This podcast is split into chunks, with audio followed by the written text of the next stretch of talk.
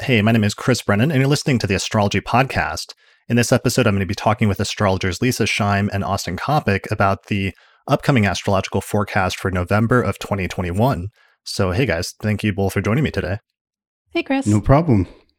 All right, so I'm going to give a little bit of an overview of the month ahead really quick at the very top of the video. And then once I do that, we'll sort of introduce you both a little bit more in more detail, and then we'll go into a deep dive into each of the next four weeks of November. How does that sound to you? Sounds good. It'll work. All right, here we go. Here's the planetary alignments for November. We begin the month with a new moon in the sign of Scorpio on the fourth of November. Immediately after that, Mercury ingresses into the sign of Scorpio, and Venus ingresses into Capricorn on November fifth. The following week, we have one of our main configurations of this month, which is that transiting Mars in Scorpio squares transiting Saturn in Aquarius on the tenth of November in one of our more, most kind of difficult aspects of the month and potentially of the year. Then the following week, transiting Mars opposes Uranus, continuing some of the tension of those transits from the previous week. And then immediately after that, we have a sort of culmination of events when there is a lunar eclipse in the sign of Taurus on the nineteenth of November. After that, things settle down a little bit, although we'll talk about the asterisks next to that statement later, when the sun ingresses into Sagittarius on the twenty-first, Mercury into Sagittarius on the twenty-fourth, and then finally there's a Sun-Mercury conjunction on the twenty-eighth of November.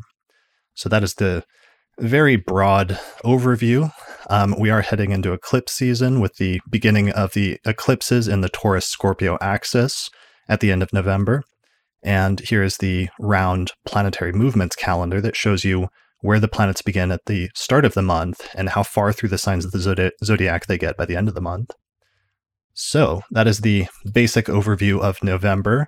Uh, welcome, guys. Welcome to the podcast. Welcome, Austin, and welcome, Leisa. Leisa is joining us from Ohio as our first time co-hosting the podcast, even though you've appeared on many other episodes in the past. So thanks for joining us today.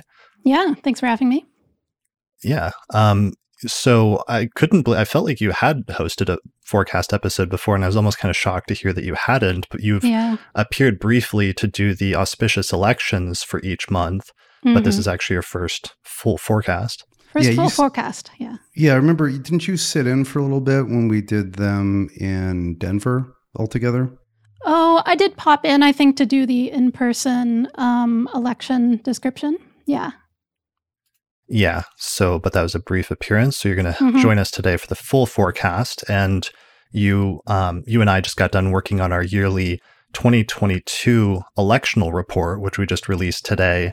And so we actually looked a lot at the astrology of next year and a little bit at the astrology of, of November, because we have an electional chart for November that we'll introduce later, but it's at the very end of the month. Mm-hmm. Yeah, and as we'll talk about in a bit, November kind of leads into a lot of themes that continue into the next year. Right, for sure. Um, and Austin, how are you doing? How is our cat friend, Sumo Coppock, who's one of our producers on our producers tier? How is the cat doing? Um, large and in charge comes to mind. Um, you know, she's about a year and a half now. And I think two weight classes above our not petite adult cat. Okay, that is gigantic. Hopefully, Steven, our editor, can uh, splice in some pictures or some B-roll of Sumo in the final version of this for the video viewers, just to get a, a picture of how gigantic this cat is at this point. But some listeners have asked, so I wanted to yeah. wanted to inquire. Well, and her uh, her her winter coat has come in, and so she looks twice as massive. She's a cat squatch. Nice. All right. Good times. Well, um, let's start by doing some review of what's happened in terms of world events since our last forecast episode a month ago, because there's actually been some really interesting astrology and sort of fulfillment of some some statements and some predictions that we made in the last forecast episode. So we'll do a little bit of review at the beginning of this, and then we'll jump into looking at the astrology of November. So, um, for this first segment, I wanted to start by first doing a little segment called How About That Mercury Square Pluto Mercury Retrograde, because that was pretty wild and there's some pretty literal um, things that manifested during the course of that, right? I mean, one of the things we talked about um, in the last forecast with Kelly was Mercury Square Pluto and like getting to the bottom of things or like investigations and things like that. And one of the things that happened right around the time of Mercury station was the release of the Pandora Papers, which was like this big, huge expose of, um, you know, like billionaires having money in offshore accounts in order to avoid taxes and stuff like that. And it was supposed to be one of the largest investigations by a consortium of different um, like newspapers and, and journalists uh, that had ever happened before, which is pretty striking. Mm-hmm. Yeah, definitely. Yeah. And it was, um, you know, we, we were, we were trying to articulate what the, that Mercury station would, would mean, with it being both square Pluto and trine uh, Jupiter at the same time. Right. We're like, oh, there's, you know, it's, it's something, uh, you know, facts from the, from, from the hidden deeps with the Pluto, and then with the trine to Jupiter, like, but for a good reason, or, you know, towards truth, or, you know, some, there's something buoyant about um, Jupiter, and that, like, that expo, the, the, that leak and all that information, I think fit that absolutely perfectly. Totally. And that's a great keyword, truth. Like, I keep seeing that as a recurring theme this year over and over again, about how much Jupiter, that's been one of its main significations for like two thousand years now. I mean, if you go back and look at Vettius Valens in the second century, he says, truth is one of the basic significations of Jupiter, but to see that um, come out so explicitly is really striking, to have like an investigative report that uncovers the truth about something. And there's actually been a more recent manifestation of that in the news that's coming up next year. I think that you noticed, right, Leisa, with the, the Jupiter-Neptune conjunction that's happening in Pisces in like the first quarter of next year. Oh, yeah. So it goes exact in April, even though that's transiting from Jan, well, actually the end of this year through May tenth of next year. But um, I guess Trump just announced a few days ago that he's trying to launch a new social media network um, called Truth. And of course, there's the Jupiter-Neptune conjunction happening next spring. And, you know, illusions of truth that can be with the Neptune and Jupiter, although it can be other things. And I just find it really striking because Trump himself has Jupiter and Neptune together in Libra in the third house, with Jupiter ruling the fifth house um, of entertainment, basically. But also, they're both stationary in his chart. So it's just like a really exclamatory Jupiter-Neptune. So, you know, the recurrence would be more important for him next year. Right. So it's a recurrence of the same thing, but it's just interesting, the combination of Jupiter and Neptune, and, uh, yeah, the truthiness of Jupiter. And, yeah, we'll see how that goes. So, um, Chris, one thing before we move on, um, just back to the, the Mercury retrograde um, in in tri- stationing in trine to that Jupiter. So Jupiter has, um, yeah, truth as a long-time signification. The Jupiter is also just sitting on the fixed star Deneb Algedi, which is about lawfulness and decency, mm. right? And more more moral lawful rather than simply not illegal. What's interesting about the Pandora Papers is much of what it exposed is totally legal, yet um, clearly unethical and unfair. And for those of you who've studied or worked with Deneb Algedi, Deneb Algedi is like, like it, uh, it's pro-legality, but it's really more pro-decency. Um, and it's like, yeah, this is legal, but this isn't decent. Right. That's not fair. Right. And so we have like, you know, and, and I, I would say Jupiter is in alignment with what's actually right versus what is simply not technically illegal. Right. There's a difference between the two. Mm-hmm.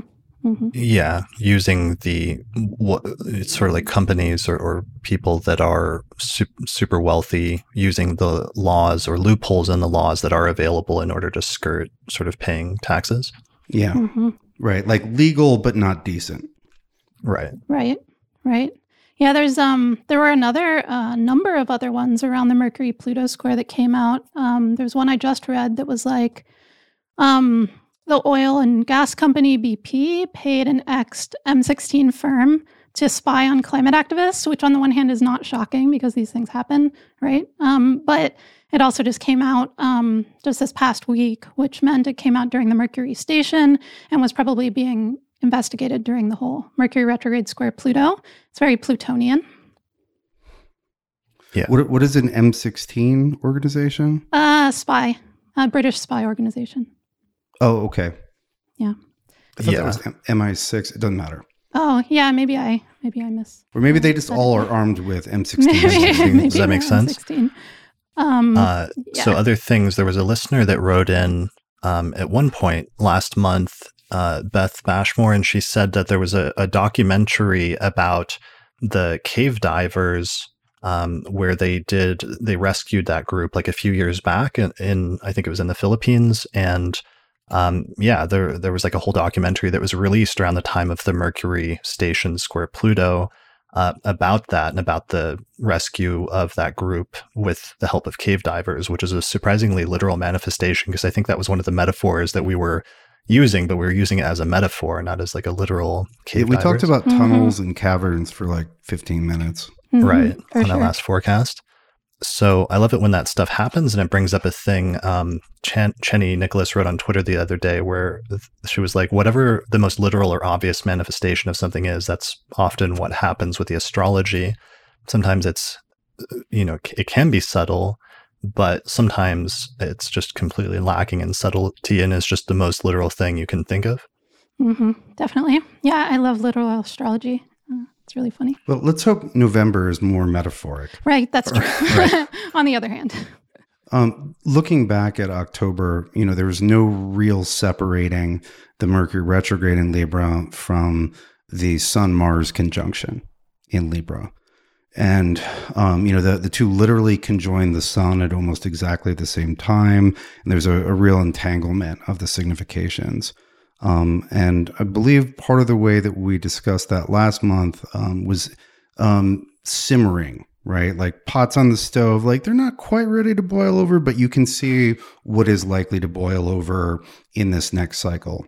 And so in terms of simmering, right, um, we have in the United States, like in a sense, a beginning of, I don't know, uh, the the beginning of a new labor movement would be a dramatic way to put it, but like big strikes either happening or getting ready to happen um, across a wide variety of industries.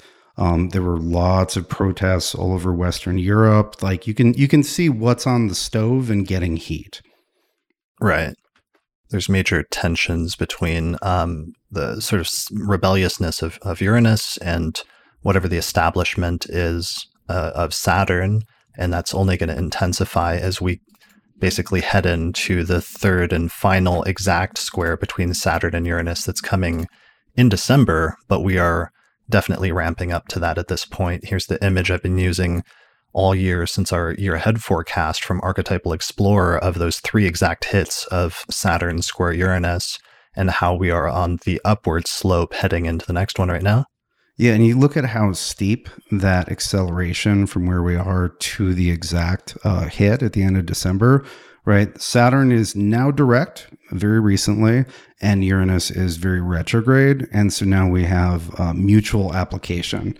Instead of one chasing the other, they're both moving towards their, uh, you know, their uh, uh, their fated uh, their, their fated interaction, right? So there's, you know, both the Uh, the disruptive Uranus and the uh, uh, attempting to bring order Saturn are moving towards each other, right? Mm. Yeah. yeah, and that's about to get accelerated um, in just a few days here as soon as Mars ingresses into the sign of Scorpio on the thirtieth of October and then just starts speeding up and pouring sort of gasoline on that fire, which then will sort of culminate in the November and December timeframe. Mm-hmm, for sure. So we're getting a little ahead of ourselves, though. So um, to back up just a little bit, some of the other review stuff, uh, we had Saturn and Uranus, or sorry, Saturn and Jupiter both station in Aquarius. And one of the things that I'd been saying for a few months about the return of Jupiter to Aquarius is that there was going to be some revisiting of things that began last December when Jupiter first went into Aquarius and conjoined Saturn. And one of the things that I noticed and was like looking for, because there was such a notable coinciding of events last December, was December, of course, is when they first rolled out the um, vaccines in the U S and started administering them to the public.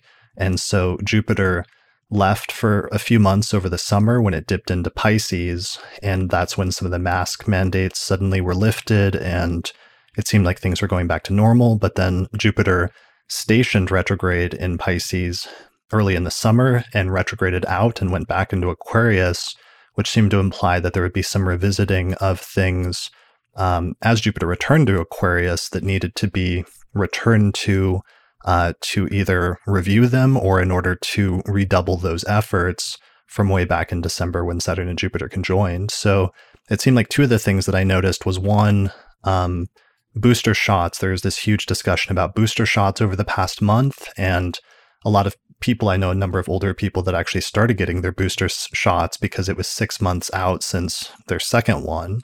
And I think that was eventually um, approved, or, or some public agency started actually saying it was okay to get booster shots. Do you remember what that was, Leisa? I don't know when the, um, the actual okay was. I know that just a few days ago, as Jupiter was going direct, a few days after its direct station, um, They they extended the approval of booster shots to more people, so greater eligibility, basically. And also um, the F D A, uh, Pfizer just asked the F D A for approval on the same day, on the twenty-first, for uh, children from ages five to eleven with like a reduced um, dosage shot. Okay. So it's being expanded to other age ranges?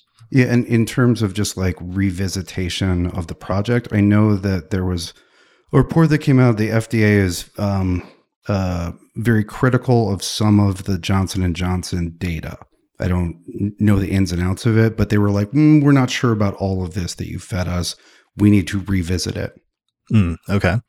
And so, yeah, so those were two things that were really interesting in terms of a return to that was just, it seemed like a expansion of the vaccine efforts, which is, is an interesting echo of the start of that back in December when they first started the project. So I guess that's part of what Jupiter in Aquarius was about, which we'll see then what happens when Jupiter goes into Pisces, and if that's not more hopeful or a little bit more hopeful during the first half of next year for um, returning to more no- normalcy, which is what it almost seemed like we were headed towards last summer when Jupiter first dipped into Pisces. But we'll, we'll talk about that more later. Um, all right. Are there any other review things that we want to touch on that are like major things? I know we wrote down a bunch, but maybe we don't have to cover all of them unless there's really important ones that we wanted to make sure we mentioned. Um, I just wanted to mention some of the Mercury-Pluto things again. Um, the Eastman, the John Eastman memo came out um, September twenty-first, actually, was interesting in that um, that was the Mercury-Pluto first square. And uh, it was called Peril, was the book that it came out in, and then all the newspapers picked it up. And so basically the Eastman memo was um, part of the legal attempt of, at a strategy to overturn the election, the last pres- presidential election. And so, of course, that's very Mercury-Pluto. Um, but I also found it striking that, you know, it was leading into um, the Mars-Saturn. Um, it was applying within about three degrees when all of that was happening before the January sixth insurrection. And so this was part of the Mars-Saturn that we're going to be talking about again, those kind of dynamics of, um, you know, um, different forces trying to battle each other, basically, and insurrection type of energies versus like establishment type of energies. Yeah, that's something that we're going to be talking about a lot as we talk about the Mars-Saturn alignments for November that really ramp up and heat up this month. So why don't we go ahead and jump right into that then, since it seems like we're we're eager to get into that astrology and we're already sort of moving in that direction. Um, all right, so let me put the chart up just to show you what the chart looks like at the very start of the month. Here it is for today as we're recording this episode, and here is the chart set for November first. So um, the main thing that happens, it's already happened technically by the time we start November, but it, it happens just a few days before we begin at the very end of October. On October thirtieth, we have Mars departing from Libra and ingressing into the sign of Scorpio on October thirtieth, where it's going to be for the entirety of the month. And as soon as it makes that transition into Scorpio, it begins the sort of culmination of one of the last really major tense aspects of the year that we talked about and really focused on in the year ahead forecast, which is the beginning of the Mars-Saturn square, which will go exact when Mars hits seven degrees of Scorpio around November tenth, and then the Mars-Uranus opposition uh, which will go exact when Mars reaches twelve degrees of Scorpio around November seventeenth. So that's really the main aspect I think we're going to be talking about and focusing on during this episode, because that's the most tense aspect and it's the most standout alignment I think that happens all month. Mm-hmm. So what, what are we feeling about that, or what are your initial feelings about Mars um, squaring Saturn and opposing Uranus? Well, I think that the I don't know the most useful way to think about it is just to to first start with the fact that it's um, what we're doing is we're bringing, you know, heating, inflammatory, dangerous, fierce Mars energy to bear on a problem that we've had all year, right? Like Saturn Uranus is the is just there and has been causing, uh, has yeah, has been authoring a variety of tensions that really describe the period of time that we're in. And so we we in a sense we know what um, Saturn Uranus is. And maybe we should take a second to remind everybody. But what we're doing is we're adding something to what's already there, right? The Saturn Uranus, as um, Leisa, I think you just mentioned, it's that, um, you know, the Uranus has this rebellious, disruptive, anything but continuing on the way we are energy, whereas Saturn is the order maker, right? And so one of the ways that I've been thinking about this with both um Um, Mars in a superior square to Saturn, um, angry at Saturn, and then uh, Uranus on the the other square, um, undermining Saturn, right? Fourth house relative to Saturn, uh, with the, these disruptions and rebellions, is it really shows, um, how should we say, it really shows the difficult task of trying to make an order that works at this point in time. And I think that's very clear collectively, right? Because there, there's the, you know, there, there the, how should we say, there's the the pandemic, right? Which was an event, but then there's all of this human response to it, right? And when there's a disruptive thing, we're like, okay, how do we, how do we make things work? How do we make order, right? And then there are also a variety, um, in a lot of countries, especially the U S, there are, Um, there are a lot of problems with the order being that's been created in the U S for the last forty years. Um, that order doesn't work for a lot of people. Um, and so you see with both Uranus and Mars poking at Saturn, um, you, uh, you're going to see a boiling over of frustration and anger with, uh, we could say, inadequate attempts to make order, or inadequate attempts to make the order that works for people and that they desire. Mm-hmm. Yeah. Yeah. And the different orders that different people want and are expecting or are feeling let down by, you know, those can look differently for different segments of people. Yeah. And they certainly do. Right. Yeah. But it, but it's like, what do people agree on? This ain't great. Mm-hmm. Mm-hmm. Well, and it's like one of the things, though, with the energy is because it's setting up this um, dichotomy between Saturn, which is like the establishment, and Uranus, which is the rebellious tendency. Um, it's just making it so whatever the established um, authority is in a given context, like that's what people are rebelling against. And they're rebelling against the attempt of the establishment to impose order on the non-establishment, or, or whatever the establishment is ruling over. So, the ordered. The ordered, yeah. That's a good mm-hmm. one. The, the ordered versus the order-er. Orderless. Um, yeah. So those tensions have been there, and it's it's come off and on all year. Like we saw a um, major version of that earlier this year that was accelerated. Like we already had an instance of that the day that Mars ingressed into Taurus um, in January, which was January sixth. And that was um, the Saturn-Uranus square. And then it was Mars like ingressing into that and then just throwing flames onto the fire. And that was the um, insurrection on January sixth, and the sort of uh, whatever it was, the raiding of the Capitol that that occurred, and the almost like a sort of attempt, a coup attempt on the U S government. So what was interesting and that I keep thinking about about that is that Mars was in the inferior position at the time at zero degrees of Taurus. So Saturn, being earlier in the order of signs, actually had the upper hand over Mars and got the upper hand over Mars.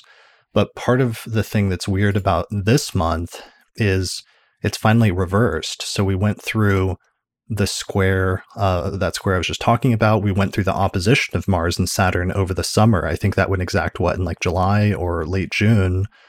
And now we're at Mars and Scorpio, where suddenly Mars has the upper hand is, and is in the superior position astrologically over Saturn. Um, so Mars and, being and is in, in a sign where it has a lot more power. Right. right. Mar- Mars is a, is somewhat defanged in Taurus, um, but Mars is, you know, um, clawed, armored, and stingered in Scorpio.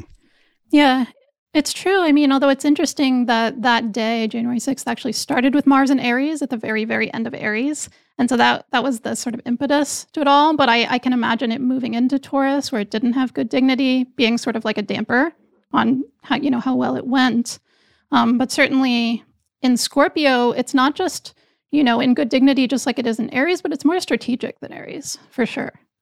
Right. So so one of the questions is just, what does it look like when, when Mars, the one that's doing the inflaming or the sort of rebelling in some sense against the establishment, or doing the uh, attacking even in some sense, suddenly gets the upper hand over Saturn uh, and exacerbates those energies, but also is able to use them to its own benefit in some ways. Mm-hmm. Yeah. And so th- this will obviously play out in a variety of ways, but I think a good example of that is um, some of the large scale um, labor strikes, which are either about to take place or ha- or ongoing, et cetera, et cetera. Um, you know, the, um, there are a lot of industries that just can't run when people are striking. It's not, um, you know, um, it's not a bunch of people like cosplaying rebellion. Um, like there, there's real power um, in the larger unions, right? If we're looking at martial feelings, like, no, we're pissed that we've been working ten-hour days with one day off a month, right? Like there's a, how should we say, there is a fixity to that anger, which is very well described by Mars and Scorpio. And part of another interesting part of this Mars and Scorpio activating Saturn Uranus is that Mars, Uh, having very recently uh, made its once every two year conjunctions um, with the sun, was it's invisible while it's doing that. And so Mars is literally going to come into visibility for the first time in this new two year cycle, right in the middle of these, the, the square, right in the middle of the configuration to Saturn Uranus. Mm, nice. Right. When, when it gets like fifteen degrees away from the sun. Yeah. Like uh, here's what people are angry about. Right? Like being revealed. Yeah. Yeah. I agree with that. You know, with regard to the strikes, a lot of the things actually this past month were authorizations to strike. There are people on strike in some of the companies, but there's like a whole bunch more that authorized a strike actually right around that weekend um, uh, that Saturn was stationing. I think it was October ninth, tenth. And so a bunch of those authorized them, but like haven't done it yet. And so I can easily imagine that happening in November. Yeah, I, I, we were talking about this uh, earlier. Uh, I have a hard time imagining that November is going to cool off any of these things, right? If um, back to the, the kitchen and the stovetop, if there whatever there's been heat on is likely um, it, it is not going to simmer down, but is going to flame on.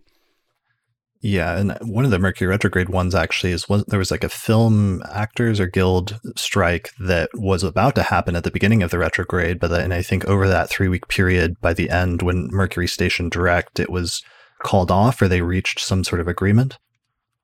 Yeah, um, they they tentatively reached an agreement, but they haven't ratified it. What that means is the union leadership accepted it, but the rest of the workers have not yet. And so, and, and actually I was reading that a lot of the workers were actually really pissed at the leadership for saying, for accepting the deal. And so they they can still not ratify it, and then there would be a strike. And I imagine some of that's going to happen in November, probably. Yeah, and that disagreement within leadership versus membership of unions is not confined solely to that union. That's another, and that's that's an interesting sort of... Um, Uh, one holo, one fractal level down of the Saturn Uranus and the ordered versus the ordering, right? Even within an organization. Exactly. Exactly. So was, there was the strike dynamic and the Saturn Uranus dynamic between like the companies and the workers or the unions. And then there's the union leadership versus the union workers themselves. Yeah. So a lot of them are like, I don't think we're going to ratify this. I haven't seen a date yet. I was looking for a date, but right. And and so if we're looking for what kinds of what kinds of things the Uranus and Taurus has been doing, right? Especially square to Saturn, right? We talked about the like demonstration, um, you know, rebellion, saying this order doesn't work for us. But then there's also, you know, we've seen really consistently the uh, the supply chain issues, um, currency valuations bouncing up and down. Uh, the whole crypto story is, in a sense, a Uranus and Taurus story. Um, and, you know, you think about, oh, workers striking, and could that possibly play into supply chain issues? Mm, yeah, right? Like, absolutely, definitely. Right? Mm-hmm.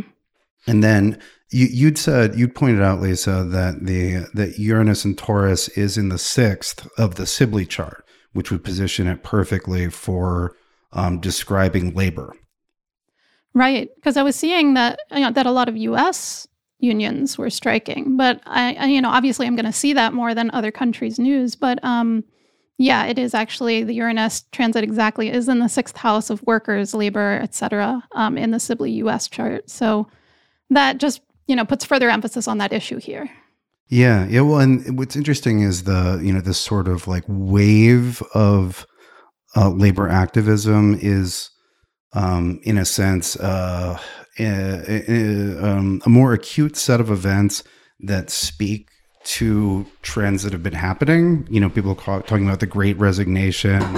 Um, you know, there's all oh, there's there's there's been a lot of talk and a lot of feelings about what it's like to work in the United States, right? And people rethinking that, which is a Uranus thing, right? Uranus, um, part of rebellion against a given order, is also rebellion against an, a, a, a past order of thinking about things. Be like, well, this is the way, this is the way I think about having a job, mm-hmm. right? And the the sort of um, the forced um, pause uh, in labor that a lot of people experienced triggered um, or catalyzed, is a better word, catalyzed a like, maybe I've been thinking about this whole thing wrong, or maybe I'm going to rethink my whole paradigm about what it means to work, what it means, um, what it means to labor, et cetera, et cetera. And this is the, the strikes are like the obvious part of that.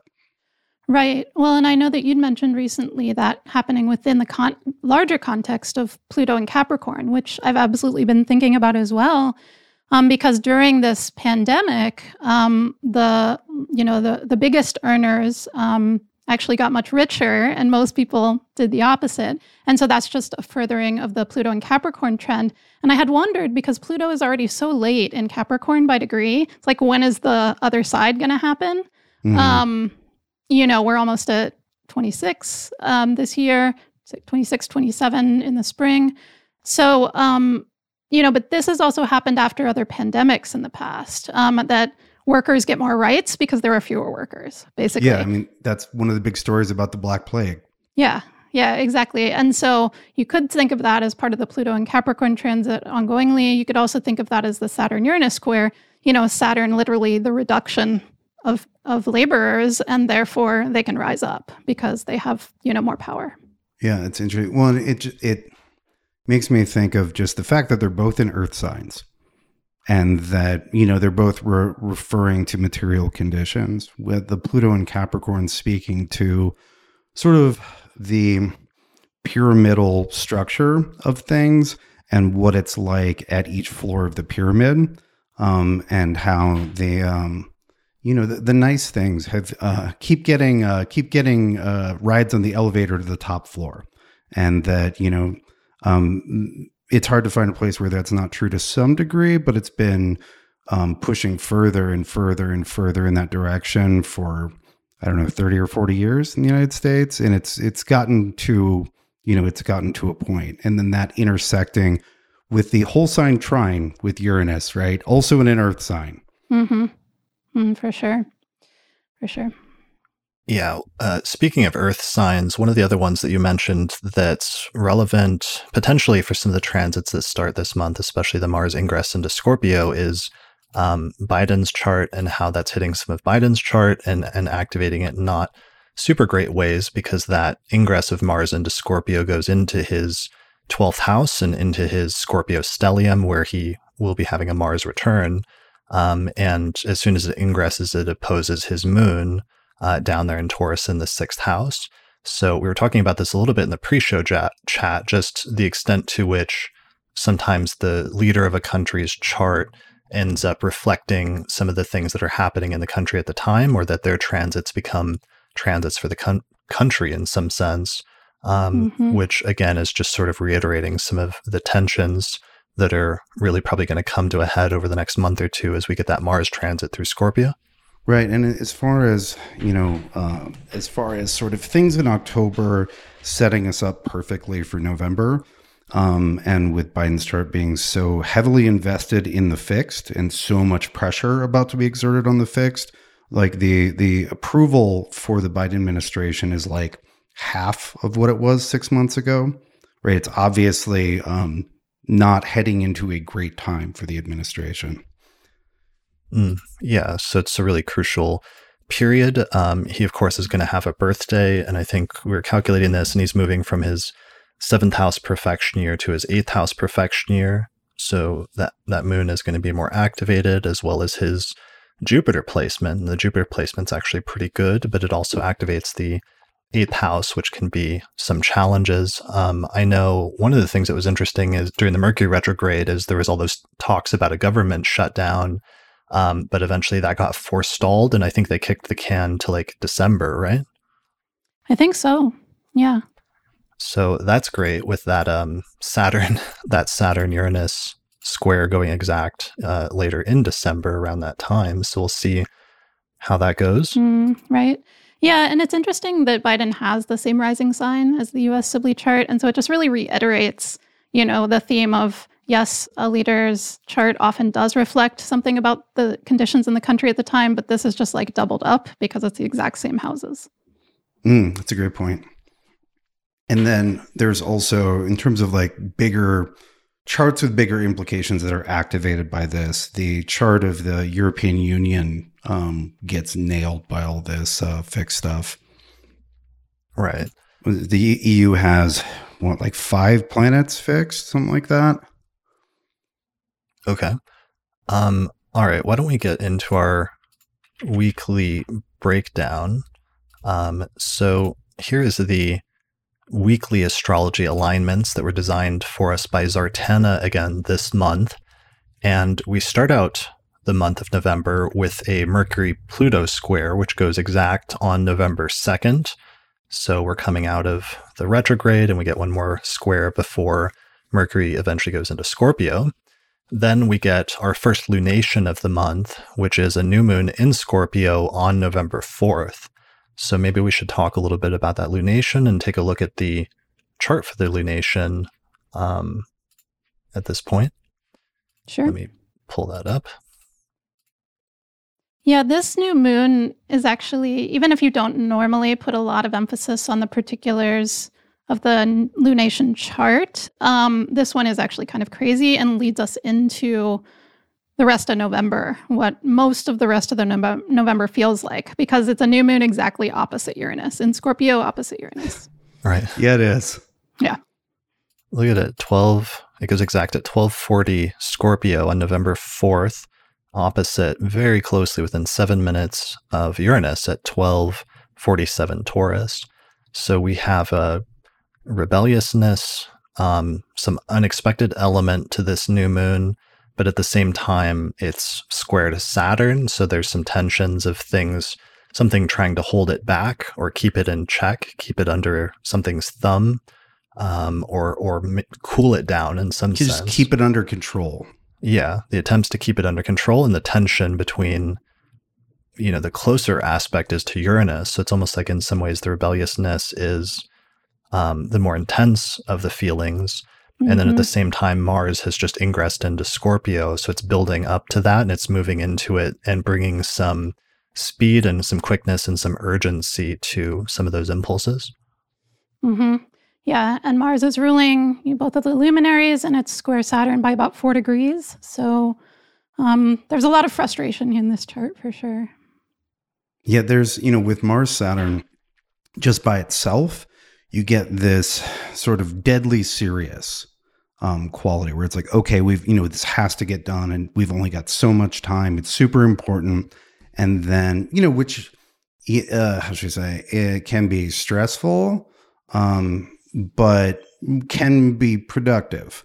Um, and what makes this difficult is we have Uranus then like throwing, you know, throwing monkey wrenches, right? Throwing like mm. random um, or seemingly random disruptions into what's already like a very tense, focused, um, no room for error feeling process. Right. Because we, we were trying to come up with some good keywords for Mars square Saturn. And one of them was like, that which requires sustained effort and having to like put in work and exert yourself over an extended period of time. So it's like something that would normally be a sprint, but having to do it over a long several week period, let's say. Mm-hmm. Yeah. A test of endurance basically, but like that frustrating edge where you want to go faster, but it's just not going to go, you know, faster than it has to go, which is the Saturn. Right. But you can't go too slow either. Right, exactly. Right? It's not just a purely Saturnian thing where it's like, well, I have to walk four hundred miles, but I, you know, I, in my time frame, it's like, no, you have to do those four hundred miles, um, you know, in two weeks or your, you know, your firstborn dies. Right. And if you go too fast and sprain your ankle, well, then you've just slowed yourself down. It, it makes me think of um, uh, fight camps that boxers and other combat athletes go through, where it's like that eight weeks to try to get the person at like uh, like peak performance, peak lethality, um, where you can't take it easy. But what often happens, you go too hard and you get knocked out in sparring, and then you're, you know, walking into the fight with a concussion or a torn, you know, uh, a torn ligament or, a, you know, an ankle or, you know, whatever that is. And so it's like it, there's a very... I want to say like the, the golden mean um, between Mars and Saturn is tricky because you've got, you know, too fast Mars on one side and too slow Saturn on the other. Mm-hmm. Yeah, for sure. And they're not really trying to be compatible since they're at a hard aspect. So it's like you have to sort of provide that yourself if at all possible. Try to meld them. Yeah, yeah. Right. So lunation-wise, um, other things happening with that lunation. I mean, it's weird because the other two inner planets are just about to change signs. So they're not fully there in the party yet, but they're about to be. So Mercury's about to change signs and go into Scorpio, where it's going to finish and complete some of those uh, aspects with Mars right at the same time as Mars is completing its aspect with Saturn. And then Venus is getting ready to ingress into Capricorn, where it will begin its long build-up to the Venus retrograde station and the conjunction with Pluto that will take up most of the winter here in the northern hemisphere. Yeah, once um so I mean Venus moves into Capricorn the day after the new moon, and um you know it's going to be Venus in Capricorn until March sixth. Mm-hmm. Right. Yeah. And then Venus enclosed by the malefics for another month. So right now, right before Um, this new moon in November is the last chance for sort of frivolity, I would say, for a while. Yeah, they uh, and you know, as we're talking about earth signs and tangible things collectively, right? The um, and Venus also has a special role during this period of time as the ruler of Uranus, because Uranus is in uh, Venus's sign of Taurus, right? And so, you know, one of the things we're already, you know, we're very much primed for, um, even without November's special sauce, is the is supply chain disruptions around the, the holiday season, mm-hmm. which, you know, where supply chains are normally overloaded, right? And so, of course, and so, you know, what's Venus? Venus is the nice things, right? So it's like, oh, it's the thing I ordered. It's the PlayStation five I ordered three months ago. It's the, you know, oh, they're out of stock of the thing. Oh, you know, I got my Christmas presents for my kids came on, you know, February seventeenth. Mm-hmm. Mm. Yeah, absolutely. Right. All right. So that is that lunation, that first lunation for the month of November. And then, as we said, everything starts changing signs, and we get the last, basically immediately after that lunation, the following day, the final pieces of November fall into place when Mercury goes into Scorpio and Venus moves into Capricorn. Um, the very next day, on Saturday, November sixth, Mercury uh, forms, that's not a trine, it should actually be a sextile, with Venus from early Scorpio to early Capricorn. Mm-hmm. So there's one little nice soft aspect before we get the hard aspects. Right. And immediately after that, shortly after that, we get into the second week of the month when Mercury starts hitting Mars and Saturn and, and basically making hard aspects with everything, which is going to amplify some of those difficult alignments that were already tense sort of on their own. And it just reminds me of how in many of the ancient astrological texts, they'll use Mercury as um, sort of an amplifying factor. They'll say this indicates this condition, and Mercury, if it gets involved, will just double or intensify um, whatever is already indicated in some way. Mm-hmm. Yeah, Mercury um, and Mercury taking on the nature of whatever planets it's an aspect to. Right. Mm-hmm. So they say if it's a, if it's with good planets, then Mercury will be benefic, and if it's with malefic planets, then it will just become malefic. So it's sort of like a chameleon in that way, but also an amplifying factor. Yeah, I think of it as the um, the mailman, right? What is the mailman delivering? Mm-hmm. Right, like what at your uh, the it's like you go to the post office. It's like, oh, it looks like um, you know, you have a partially decomposed, decapitated head. Right. Uh, if it's, you know, Mercury is delivering the malefics, right? Or, you know, a nice uh, birthday cake or a wheel of Parmesan cheese if it's uh, Venus, you know, right? Whatever it is. Yeah. Yeah. This, this is just really intense because the Mercury-Mars conjunction happens just about the same time as the Mars-Saturn square goes exact. And then later, um, the moon in Aquarius actually triggers all of that. So you know how sometimes when the transiting moon will trigger something that went exact a few days ago, and then it'll like reactivate it. But this is triggering it almost immediately. Yeah, well, what's funny is the moon's there actually at five Aquarius mm-hmm. already, and it's coming up to seven right when Mercury's hitting Mars. Yeah, exactly. Yeah, and just on a very simple timing level, like moon in fixed signs is extra rough this month. Mm-hmm. Yeah, definitely. Yeah, so what are some good for this first combination of Mercury and Mars, Mercury conjoining Mars in Scorpio on November tenth? What are some good Mercury conjunct Mars keywords? Mm, angry speech, like frustration and anger and impatience. Impatience affect the mind, affect your words, affect how you interact with other people. Yeah, sharp tongues, angry thoughts.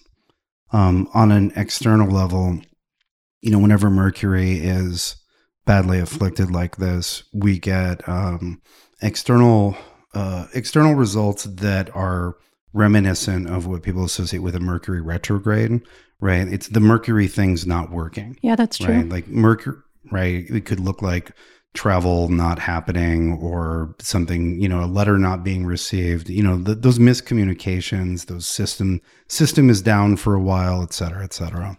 Mm-hmm. True. Yeah. Um, and sometimes also people having uh, the impulse to communicate and say the first thing that comes to your head, not necessarily being the best thing to do in that instance. And maybe mm-hmm. in some instances, getting really angry or saying something in the heat of the moment that you might later regret once you've cooled down. Definitely. Yeah. There's a there's an idea about not believing your thoughts all of the time in Buddhism. And this would be like a prime time period in November to, to enact that, to sort of second guess your thoughts before you say them. Of course, the impulse will be to do the opposite. Right, to act on them. Mm-hmm. Yeah, that's really uh, one of the best pieces of, of advice that I've always found useful during Mercury-Mars transits is like, if you're writing an angry response or email to somebody, to like put it down for a day and come back to it a day or two later, and then if, see if you still feel like sending that same email, and if you do, if you still feel like wording it exactly the same way, or if getting some distance from it doesn't make you rethink uh, sort of what you originally wrote. Definitely. Yeah. And maybe it's write out the angry version and don't send, and then reread it the next day. Mm-hmm. Yeah. Um, someone in the chat of our live audience of patrons that's joining us, Nicola Phillips, mentions road rage, which is a really good keyword for Mercury Mars. Yeah. Um, it's, you know, Mercury is, is not just communication, but also short distance travel. And um, Mars, I've been really enjoying like understanding how Mars speeds things up. And one of the things that it can do is like push people to want to go faster. And sometimes mm. driving faster or driving more aggressively is a pretty straightforward Mercury and Mars combination, but that can also be, you know, dangerous um, if, mm-hmm. if a person does that as well. Right. Most definitely. All right. So that combination's going exact on November tenth. And then pretty soon after that, um, Mercury squares Saturn at the same time. So it's kind of weird because it's like going from Mercury sort of stepping on the gas gas pedal, which is Mars, to suddenly like hitting a brick wall immediately after that, which is Saturn in some sense, so to speak, or encountering the limitations of a hard stop um, and, a, and a wall or a boundary that you cannot pass beyond further almost immediately afterwards, which could be like an authority figure, it could be a limitation, it could be just a hard stop in some way. Mm-hmm, right. Yeah, or, so or a boundary, um, uh, a, a, a significant boundary crossed, which um, mm-hmm. one might regret. Because with yeah. Mars in that mm-hmm. position, like Mars is not uh, Mars. Uh, I should say all, Sat, all of Saturn's boundaries are not going to be impassable by Mars, right? I I think of um, sort of like that that action movie trope where the uh, the car, the vehicle, like blasts through the gate, mm. mm-hmm. right? Right. Or it's making me think of like the consequences. It's something that Diana and I talked about in the Saturn episode earlier this month, which was. Sometimes Saturn represents the um, consequences of past actions, whether positive ones or sometimes negative ones. And I think that's why some, like in modern astrology, some astrologers in the late twentieth century started to associate Saturn with the concept of karma, uh, which I don't fully go for because I think if you're going to use the idea of karma, like everything in a chart is karmic, but there might be a, a reason for that, maybe because of the notion of Um, past actions and the consequences of those coming to fruition at some point. That is a much more Saturnian type thing. Right. And this feels like quick consequences, you know, because it's all happening so simultaneously almost to that day. So it's like you send the angry email and then the person like rejects you or the person, you know, says no to what you want anyway, or, you know, that sort of thing. Um, Ideally, with everything applying to Mars and, and Saturn, you moderate that yourself, but it's not a very moderate combination. So it could be the other people. And I was thinking about that a lot about this month is like, because they're all in like squares or oppositions, all of these hard aspects, it's likely to be enacted through other people in your life. And you will probably be playing one or more of those roles to someone else at the same time. Yeah, at least like in, in the moment, right? You might be like, oh, you know, and that's part of the like sort of waking up and being like, oh, I'm doing the Mars in that planetary configuration, or oh, I'm being Saturn, um, which, you know, you have to break some of that accidental identification to get a better result than is just promised by the transiting skies. Yeah. That makes me think of somebody else. If you were Saturn, then it's like somebody else is the Mars figure that crosses a boundary that's not okay for you, and you having to put up and establish what your boundaries are and to and enforce them. Um, or alternatively, going back to the driving metaphor and a reversal of that, due to the sequence here, it's like Mercury hitting Mars is um, driving too fast and like going over the speed limit. But then when Mercury immediately runs into Saturn, you get pulled over by the cops and have to deal with the consequences of of that, of going too fast. Right, but then Mercury moves right onto Uranus. Right. Right? So then it's like, and maybe none of this counts at all. Maybe, you know, maybe this whole game is broken, right? So, and the thing is like, they're all going to get hit over and over, like, activated again and again in different order throughout the month. Right. Um, so here in this second week, though, we've got this sequence of Mercury hitting Mars on the tenth, then Mercury squaring Saturn and Mars squaring Saturn both on the eleventh, and then eventually Mercury opposing Uranus on Saturday the thirteenth. Yeah, and I would say I would just point out that this uh, the perfection of the Mars Saturn, which is also the perfection of Mercury Mars, and then then Saturn, that sort of that sort of lays out the peak tension of the month that begins that, like the time between Mars con- uh, Mars ex- uh, exactly aspecting Saturn and then Mars exactly aspecting Uranus and then getting the eclipse. Like, it's really that, like, middle ten days would be a quick way to to abbreviate it. Um, mm-hmm. Is the most tense. Like, right. it's, it, you know, it ratchets up pretty quickly. Like, that new moon makes most of it pretty clear, but, like, peak tension is, like, Mars between aspects to Saturn and Uranus with Mercury there, with an eclipse mm-hmm. on the way in Uranus's sign. Yeah. Mm-hmm. I've actually got a, a image from archetypal explorer dot com, which shows the clustering of those aspects around the middle of the month. And it really gives you a good idea, if you're watching the video version, of um, when some of this stuff peaks in intensity around the middle, because you just see all of the most tense aspects clustering around that that second and third week, I guess, of November. Mm-hmm. Yeah. This just looks so combustible to me, the middle.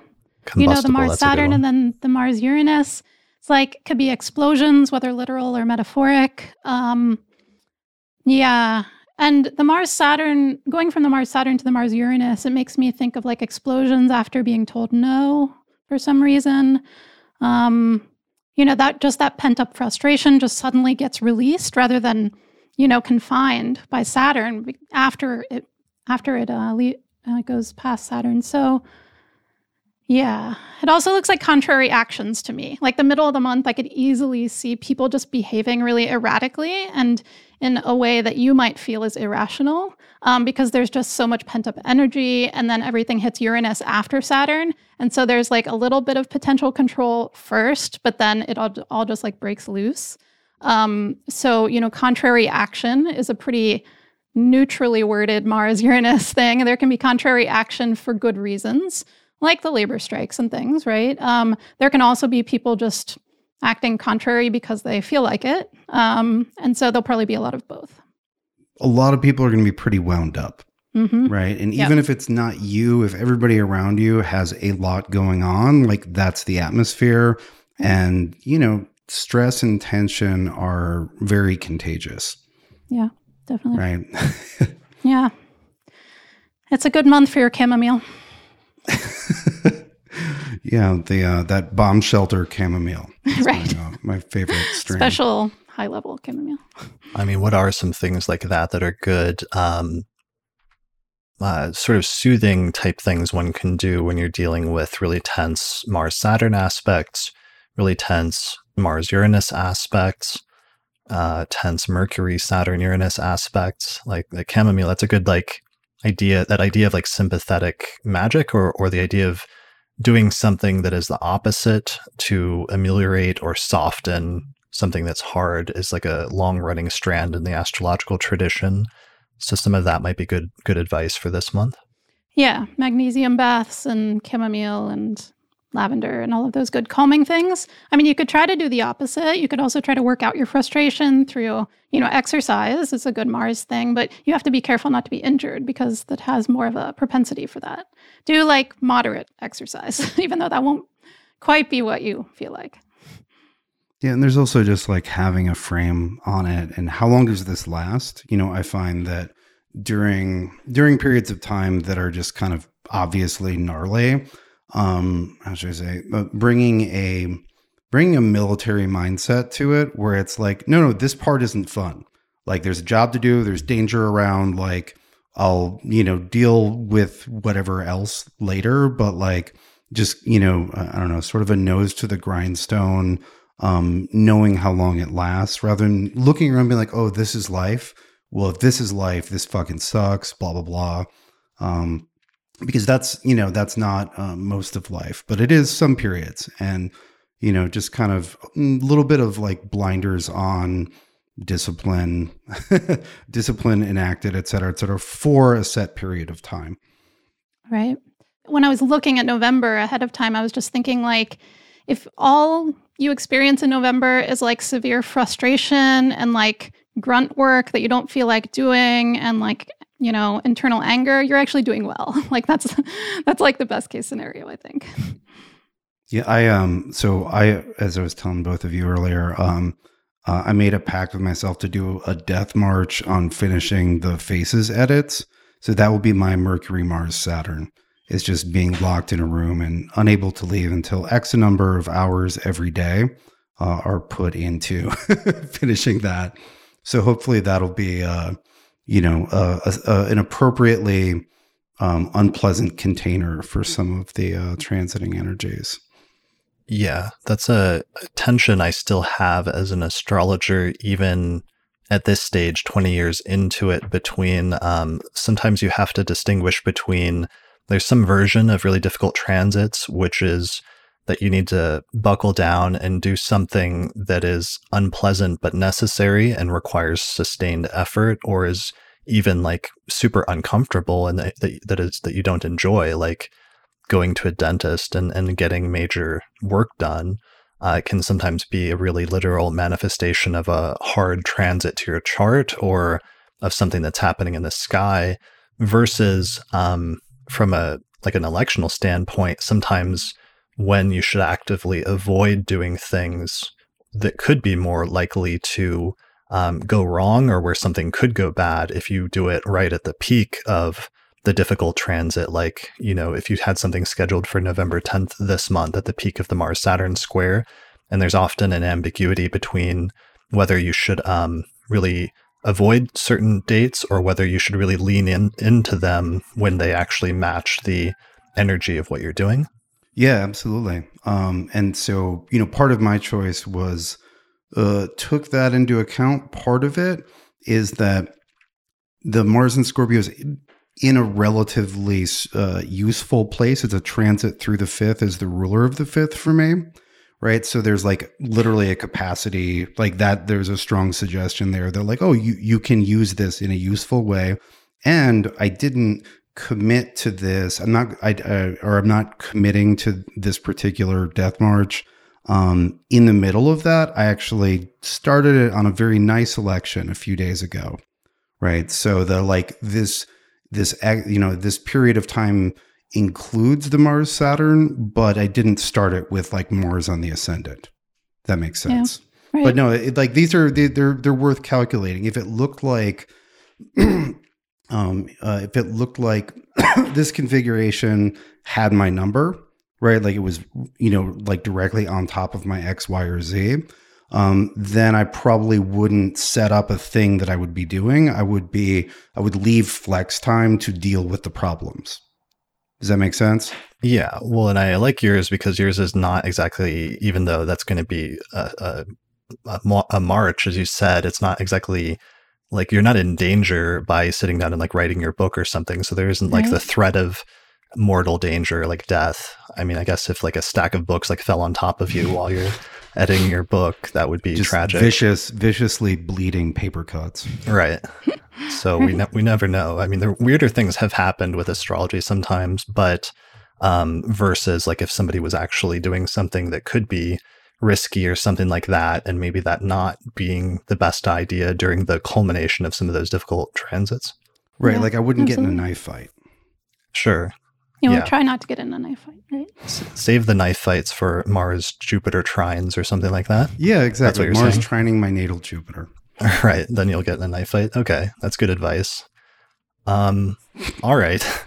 We're at an hour into this episode and we're halfway through the month, so I think we have to, to break and um, regroup and also mention our sponsor this month, which is the Honeycomb Collective Personal Astrological Almanac, because it's that time of the year and it's like almost Christmas time, so all the astrologers are going to start scrambling to find uh, gifts for the astrology lovers in their life. And they sent us a beautiful little uh, promo video, which I wanted to show.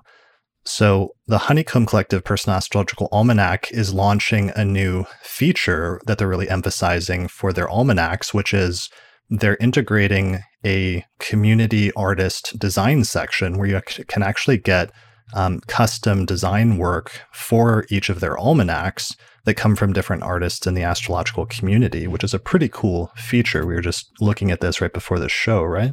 Yeah, it's really cool.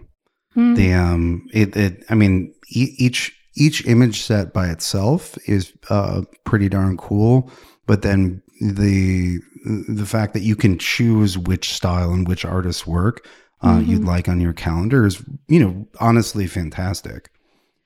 Yeah, you can already customize the honeycombs like a lot, um, but this is just like next level. Yeah, so for those that don't know or haven't heard us mention them before, uh, the Honeycomb, it's a personal astrological almanac and calendar, and it's actually tied in specifically with your birth chart. They have you submit your birth data to them when you order it so that it's completely personalized to you and your transits. So it does both natal and mundane transits in the time zone of your choice.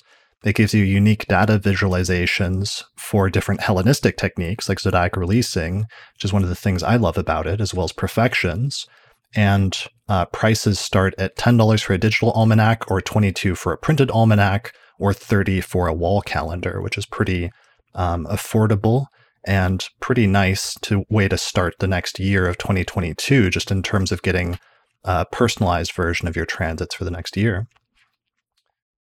So, um, thanks to Honeycomb, you can find out more information about that or order an almanac at honeycomb dot co, or you can see the new um, artwork and the different options for that at art dot honeycomb dot co.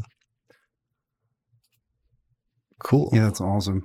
Yeah. Yeah, I'm excited about that. It's cool to have like actual sponsors and products that we actually like and enjoy, and that's one of the things I always try to shoot for with the podcast. Yeah, it's it's is- nice that you're not uh, selling dick pills.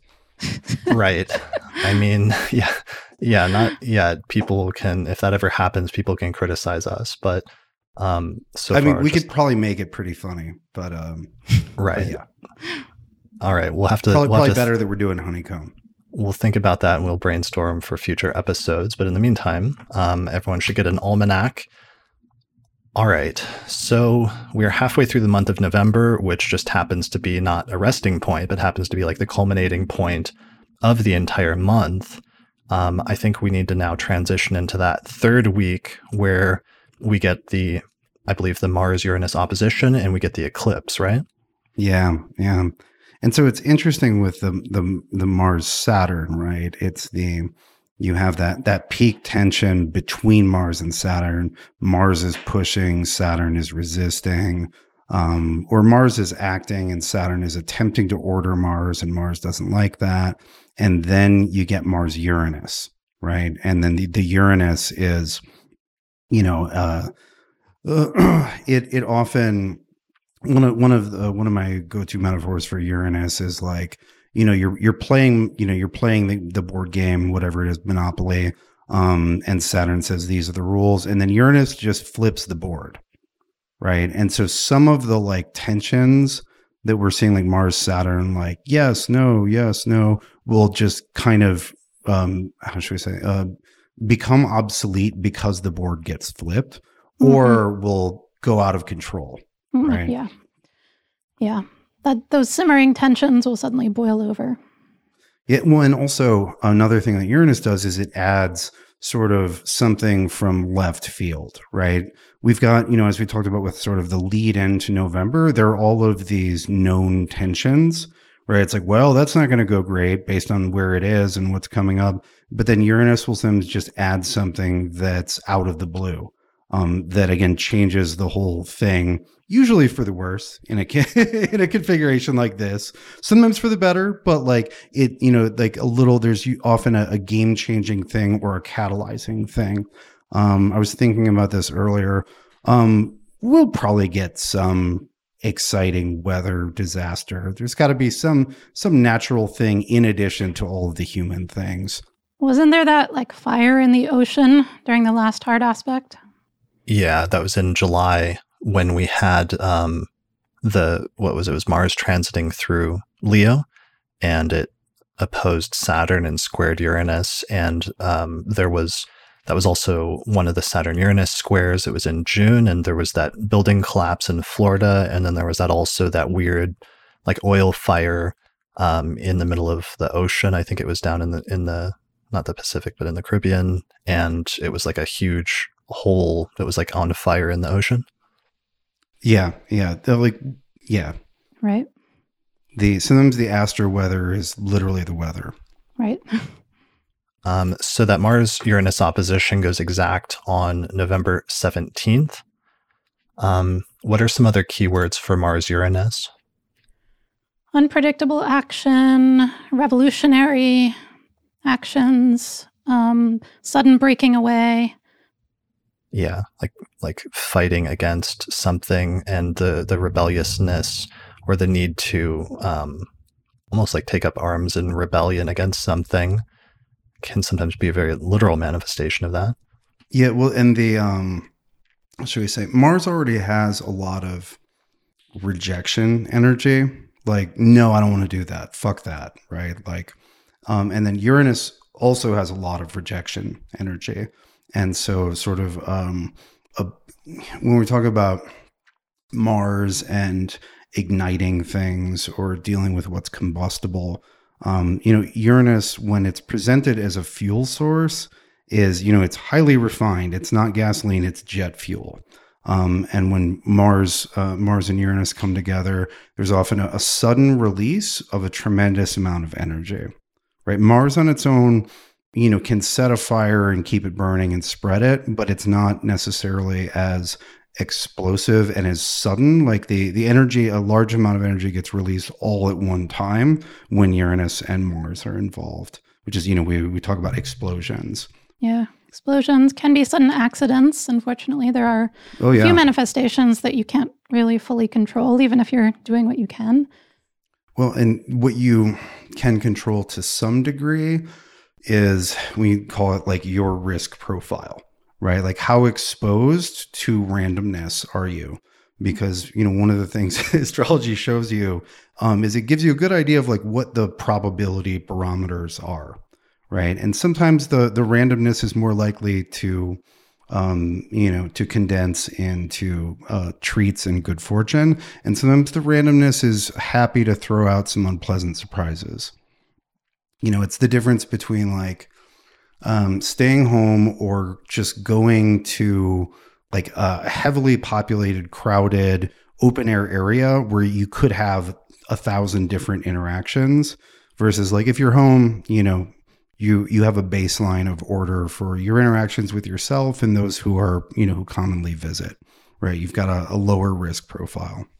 Yeah, that actually reminds me of during the last hard aspect between Mars and Uranus uh, in the summer.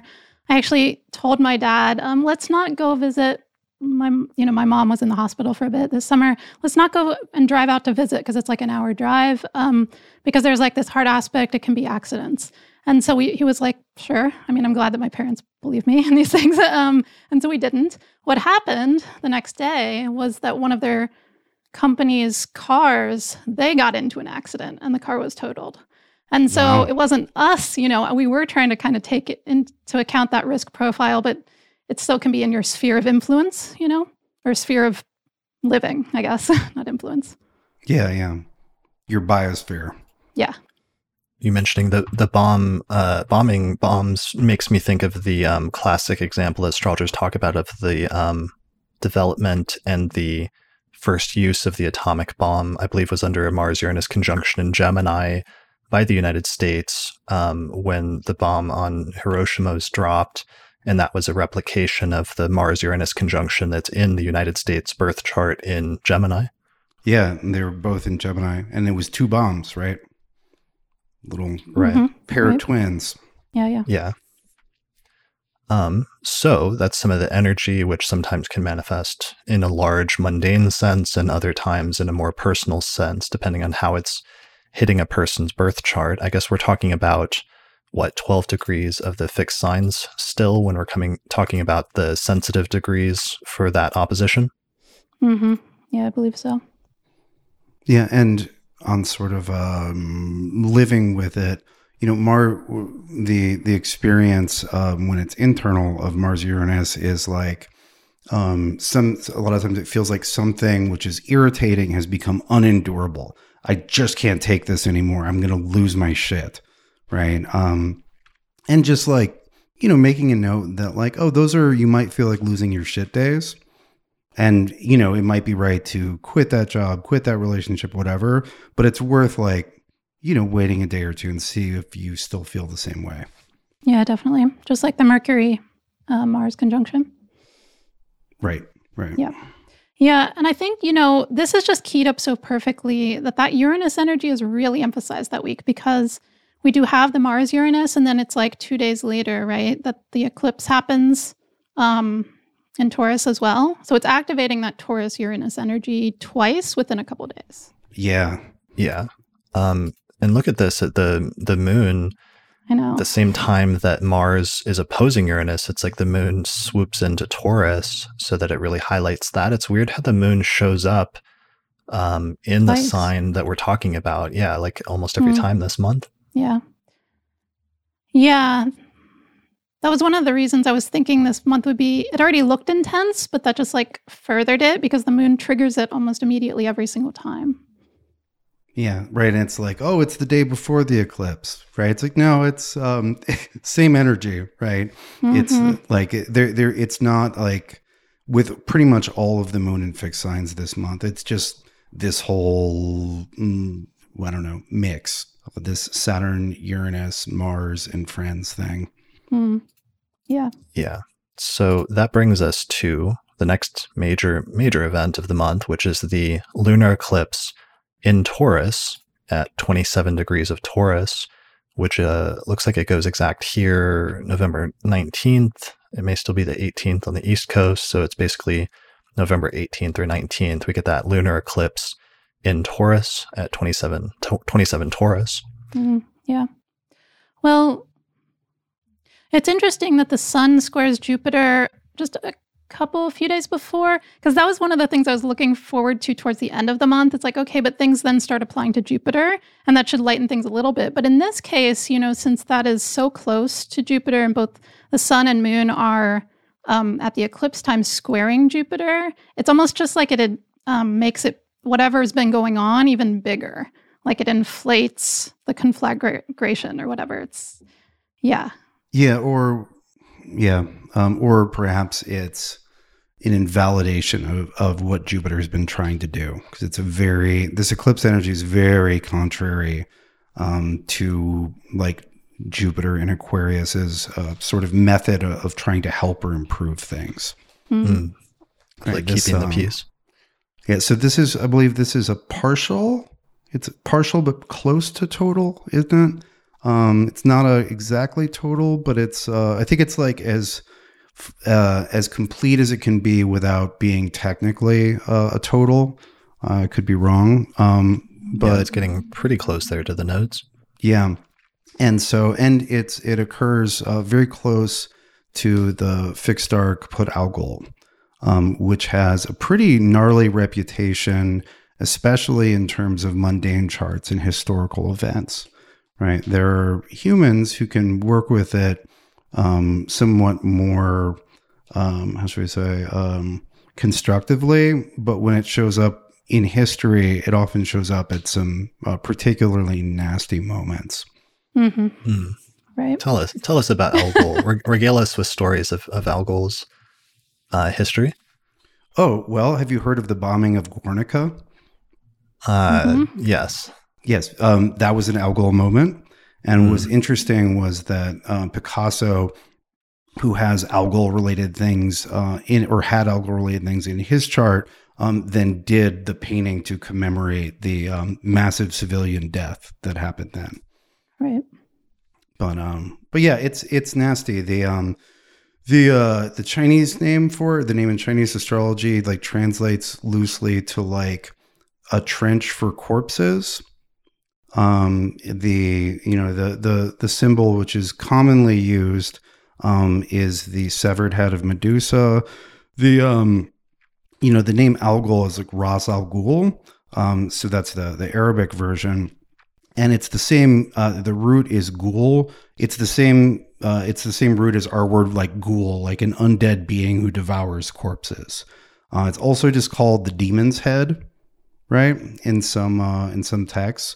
And so, you know, Al Ghul, like, it's a lot to handle. It's a very, like, primordial, um, potentially violent, um, often out of control energy, which is interesting because we've been talking about this, like, things getting out of control, um, or Saturn, poor Saturn, uh, trying desperately to maintain order, right? And so we have this um, sort of um, out of the, how do we say this, like downpour of potentially out of control uh, energy. Um, one thing I will also say about Al Ghul, Al Ghul is also very sort of anti-civilized in the, in a conscious sense of being like, what is the price of all this? Like, is this, was this even worth it? Should we have done the agriculture and built a class structure? And, you know, it's sort of like, what is the, there, there's something um, sort of um, primitivist, you know, meaning like, what, the, meaning that there's a, a critical take on like, you know, this whole civilization project. And so like that heavy rain coming down, like in the same sign as Uranus, there seems like there's a lot of, how should we say, agreement between between Uranus and this eclipse on Al Ghul in the same sign. And this is, of course, the first of the Taurus Scorpio series. And so it's, you know, it's a big event in and of itself, but it's also the introduction of a cycle that's going to run for the next year and a half, basically. Yeah, that's really important um, because even though the fixed signs have already been having some heavy transits, and for example, Taurus has been, the, Uranus has been transiting through Taurus over the past couple of years, past two, two or three years, um, this is the beginning of a new eclipse series that's going to bounce back and forth in six-month increments between Taurus and Scorpio. That should be very important um, for those with heavy fixed sign placements or those that have the Taurus-Scorpio axis uh, important in their chart or prominent in their chart for some reason, whether it's through it being one of those being the rising sign or or what have you. If those are angular signs for you, that's going to be the beginning of um, of a, a sequence of opening up those topics in your life and some major new developments in that area. Mm-hmm. Yeah. Eclipses, you know, often have some overlap with Uranus transits in that eclipses often do bring unpredictable things, things you weren't expecting or weren't expecting yet. Um, and those can be good unexpected things as well as, you know, things you don't want.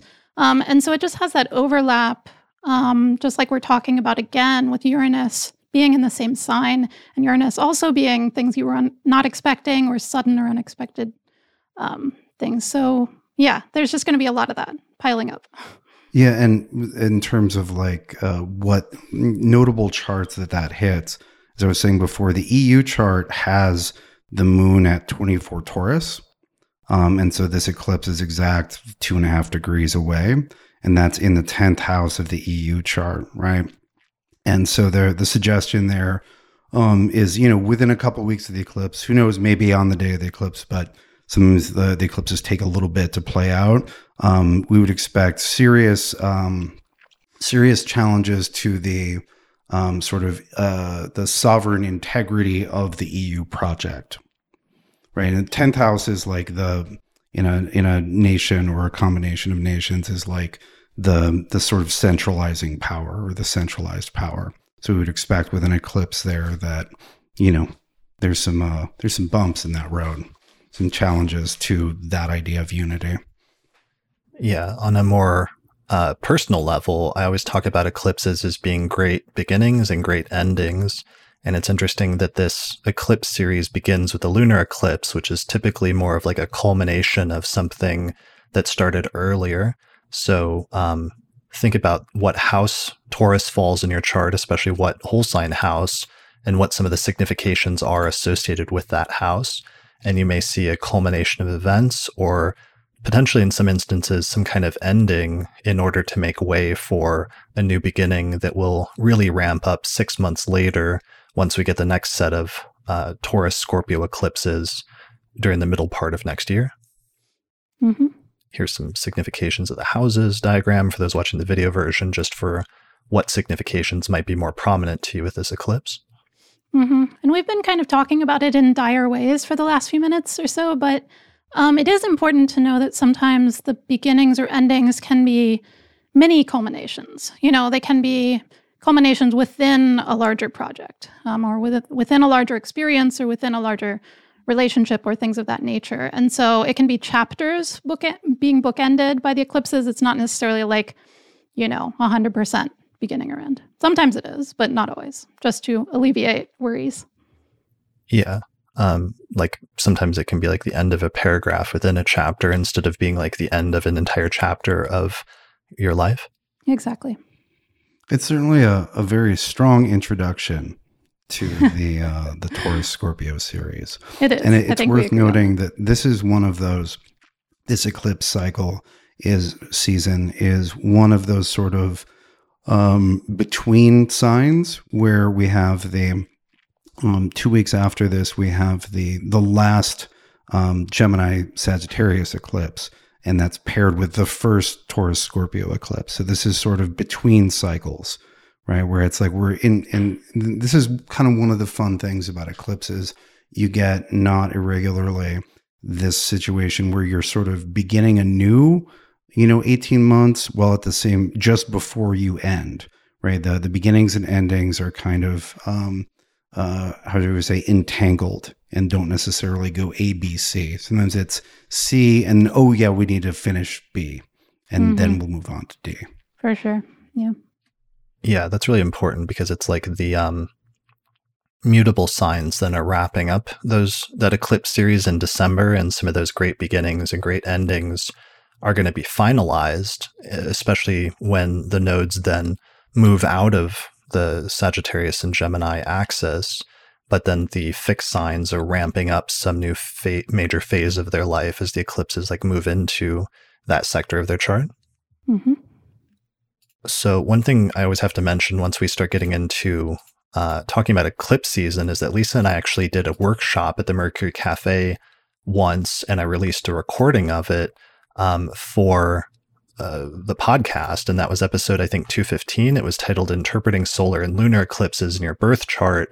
That's available on our channel on YouTube. And it was actually a really good workshop on eclipses because what it was on was talking to audience members and having them share their story about how transiting eclipses, when they were bouncing back and forth between pairs of houses in their chart for a year and a half or so, um, what sort of events came up actually in their life. And it was a good demonstration, I think, of how sometimes eclipses work as indicating part of an ongoing sequence of events or a story about a certain chapter of their life that then unfolds as the eclipses are happening in those signs.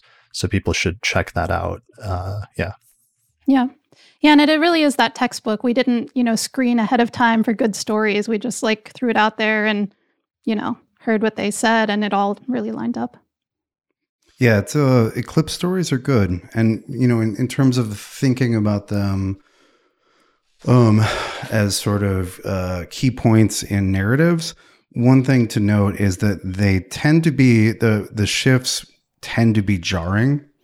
Um, they're not a, necessarily a smooth ride. Like, in, you know, thinking of some of the stories, it's like, and that's when I moved all the way across the country to a place that where I didn't know anybody, or that's where this thing that I thought I'd been doing for a long time just totally fell from under me. Um, you know, the, they're, you know, when we're looking at the, the, the sort of natural language of eclipses, Um, they're rare, dramatic, and intense. Um, and what's, I don't know, what, what always sort of fascinates, one of the things that's fascinating about them is that while visually they appear as an anomaly, right? It's most new moons and full moons aren't eclipsed. Um, if we're, if we sort of back up and look at the sun, moon, earth system, um, they're actually more perfect. Right? There are actually more perfect alignments between the sun, moon, and earth. It's actually the imperfection, the fact that the moon's a little high or a little low, that allows for what we would call normal. Um, but an eclipse is actually a, you know, a most perfect alignment. Um, and that's part of where the power comes from. You can just draw a straight line, sun, moon, earth, whereas usually you got to wiggle the line a little bit during a new moon or a full moon. Mm-hmm. Yeah, it's funny that you mentioned moving somebody. You were just throwing out a hypothetical example of somebody moving across the country, but I remember um, a Taurus eclipse way back in late two thousand four, and at that time I made the decision to move from Denver to Seattle to study so I could be closer to Kepler College and access their library, and that was also the beginning then of a another major move that happened six months later when I was invited to go out to Project Hindsight, and then I moved to Maryland and lived there for two years. But it all started with uh, a Taurus eclipse. I believe it was this eclipse right here around October twenty-seventh, two thousand four. And with my Aquarius rising chart at the time, I was debating um, whole sign houses at the time, because I was actually skeptical for the first year after I heard the concept from Rob Hand, and I rejected it because I used Placidus. But this was the first time where, um, because I ended up moving shortly after that eclipse, that was one of the first things that made me like look at whole sign houses and realize there was something to it, because my I C's in Gemini. And so I shouldn't have been moving then if that eclipse in my fourth whole sign house wasn't indicating something about my living situation. Yeah. Yeah. And that was, um, that was a return for you too. That was your natal, um, nodal cycle. Oh yeah. Yeah. With North Node in Taurus. Yeah. Yeah. So eclipses, major beginnings and major endings. That was an example of like a major beginning for me, and like moving across the country and beginning a sequence of moves that would change my life. And I would shortly, as a result of that, be introduced to Hellenistic astrology and then go study a translation project. And actually, while living at that translation project, would meet you, Austin, when you came out for one of the first conclaves at Project Hindsight. Mm-hmm. Mm-hmm. Yeah. So good, good times. Um, all right. So that is that eclipse that's taking place. I did mean to show the eclipse graphic since we're wrapping it up here at this point. We had our first two eclipses in Sag and Gemini earlier this year in May and June. We've got that Taurus eclipse on November nineteenth at twenty-seven Taurus. And then our last eclipse of the year will take place on December fourth in the sign of Sagittarius. And that will be the very last of the Sag Gemini eclipses. Mm-hmm. All right, so let's move on. So once we get past that eclipse, I feel like things start calming down and we start moving into a little bit less tense phase of the month, right? Yeah, I'm really looking yeah. forward to the end of November. And I think that's what people have to kind of keep their sight out for, is just like make it to the end of November, whatever is kind of getting stirred up in the middle. It will it will get better. Yeah, I, I don't necessarily know that we would be grateful for the configurations at the end of November during another month, but because we're grading on like a, a November like sliding scale bell curve, right. um, it looks it it looks um, much it looks um, less unfavorable and maybe right. even slightly favorable relative to the rest of the month. Mm-hmm. Yeah, I mean, if anything else, it's just some of the planetary activity dies down. I mean, if you look at this Archetypal Explorer readout, there's just so much going on in that second and third week of November. And then we start to move out of some of the intensity of all of those really major aspects happening. Mm-hmm. Yeah, we get, I mean, so the th- things to like, right, is um, we have the, the sun just moving out of Scorpio is useful because it's just, the less we have uh, in fixed signs, the the better with uh, with this particular setup. Um, and then Mercury following the sun out is nice. Just like, you know, um, depressurizing the the fixed sign axis, right? Because yeah. it's mm-hmm. like there's already been way too much there. Right. Right. And then as soon as everything moves into Sagittarius, uh, you know, one by one, they suddenly are ruled by Jupiter, which while is in the fixed sign is still benefic. And um, yeah, and then you can see on that graph earlier that you know, the activity just goes down. You can relax a little bit from probably what will be a little too frenetic before that point. Yeah. So we see yeah, Mercury. It's almost more, I, I, I'm getting a sense of like sort of processing hmm. the things that all, you know, everything that got activated and put into play. Right. Yeah. And also just exhaling. I mean, there's so much tension that it seems like a big inhale, sort of holding your breath and, you know, grinning and bearing it to get through the middle of the month, but then having a moment to exhale, especially once the sun and Mercury get out of Scorpio and get out of that axis of the fixed signs. Mars starts moving away from Uranus and Saturn. And yeah, um, so we do finally at this point, and this would be a good opportunity to mention our electional chart for the month, because Lisa and I did the Auspicious Elections podcast, which is one of the private podcasts we do for patrons through our page on Patreon each month. And we were trying to find, we usually try to find a good selection of like charts throughout the month. So you have at least one electional chart for each week, but we had a really hard time recommending anything, frankly, in the middle of the month that people start any, like, you know, getting married or starting a business or something like that in terms of major ventures. And most of our best electional charts, we ended up focusing on the very end of the month. Once some, once some of that stuff moves into Sagittarius as just a better time for beginning new ventures and undertakings. Yeah, absolutely. I think it's the only time we've ever done that since we've started the electional podcast, is like skip the entire middle of the month. Yeah, not had more of an even distribution. Well, that's sometimes, you know, the advice, if we're giving advice about when to start things using electional astrology, sometimes the advice is do not start things during this time, which makes me think of like, you know, ancient Babylonian astrologers, and you find finding cuneiform tablets that like tell the king to like do nothing during this period of time or what have you. Definitely. Yeah. Yeah. Well, there's like, there's that case for the negative space of electional astrology where, you know, the positive side is um, uh, doing or initiating something at the best possible time, but that is no more, but and no less valuable than simply not doing things at terrible times, right? If you can just cut out like the worst twenty percent of your timing, you'll have huge benefit. Mm, and that's often what really you're doing is kind of like chiseling out marble. You're like cutting away the things that are bad times, you know, and you're finding the like the least bad times. Yeah, or you're like, you know, going through the the potatoes that you bought and you're just like cutting out the rotten parts or throwing away, you know, some of the fruit that's actually gone off. Mm-hmm. Right. Yeah. So, so much of the time we think about electional astrology as telling people when to act, but sometimes it can be also when not to act.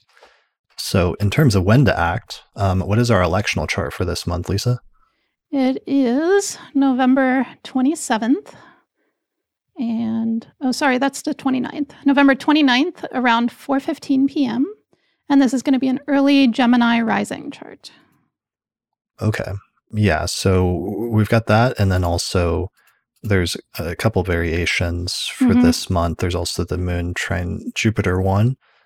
Um, Let's do both of them. So the, the main one, let's do the, the Moon trine Jupiter. So it's November thirtieth around four fifteen p.m., just before sunset, mm-hmm. in order to make this a day chart. So take this chart and set it for your location on November thirtieth, and then set it for four fifteen p.m., and then adjust the ascendant until it's a, around, let's say, four degrees of Gemini. Definitely no no later than eight degrees of Gemini in order to keep this as a day chart, uh, mm-hmm. since it's just before sunset. So it'll create a chart where the ruler Gemini is rising, the ruler of the ascendant is Mercury, which is over in Sagittarius in the seventh whole sign house, coming off of a conjunction with the sun and a sextile with Saturn. Um, the moon is in later Libra, and it's applying to a uh, trine with Jupiter in a day chart, which is pretty auspicious. Um, we have the degree of the midheaven here in Colorado is around the degree of Saturn and just past it, which is acceptable because it's a day chart. We'd like to put Jupiter on the degree of the midheaven, and, and that is possible, but you just have to be careful about an hour later that you don't do things early so that the midheaven is squaring Mars. So um, we also run into an issue because it switches to a day chart or a night chart at that point, which is more problematic in terms of Saturn and less benefic in terms of the moon's application to Jupiter. So that's why we're probably recommending keeping this as a day chart just before sunset on November thirtieth. Mm, you've got uh, the moon is between aspects to Venus and Jupiter. Right. Well, yeah, it, it depends if we count Pluto. Um, we're gonna we're gonna ignore ignore Pluto for the sake of this. Traditional experiment. Rules only. Right. Which is, it's a nice, it's very nice for the moon to be protected like that, but moving between one benefic and the other. Mm-hmm. Yeah. And especially since the day chart moving from the benefic contra to the sect and applying to a trine with the benefic of the sect in favor is pretty favorable. Um, what are some of the things that this chart might be recommended for? Well, ninth house things for sure, with Jupiter in a day chart in the ninth and Saturn in its own sign there. So um, things involving higher education, learning that is supposed to take a long time um, would be a great ninth house thing. It can be long distance travel, but it would be more for like work rather than pleasure with Saturn there. Um, astrology actually would be a great, someone just said, I'll start a cult. Uh, yeah, you could do that. Um, but ast- uh, wait, astrological wait for ventures. Jupiter and Pisces to start a cult. Right. All right. Conjunct Neptune. Yeah. um, astrological ventures with the ninth house also would be good. Um, And maybe even, you know, ninth house things that involve client work, of course, because the ascendant ruler is in the seventh of the other party, one-on-one interactions. And also there's that emphasis in the ninth house. So there, there can potentially, at least for some people, be a blend of like consulting or one-on-one work and ninth house matters, which certainly would be, you know, astrological consulting would be great. Yeah. Um, education, it's not a bad chart for finances as well, because the second house is ruled by the moon, which is applying to that trine with Jupiter, while the moon itself is placed in the fifth whole sign house, which is the, in Hellenistic astrology, the place of good fortune. So you can't always get that where the ruler of the ascendant and the ruler of the second are decently placed, but sometimes when you can, it's nice to take advantage of it. Mm-hmm. Um, yeah, so that's our electional chart for, for November. We found a few other charts Uh, during the course of the month. There's a couple at the beginning of the month. There's a couple, there's a few, most of them honestly are, are at the end of the month. Once you get out of, a, once you get all out of all of that stuff, and some of those aspects are separating rather than applying.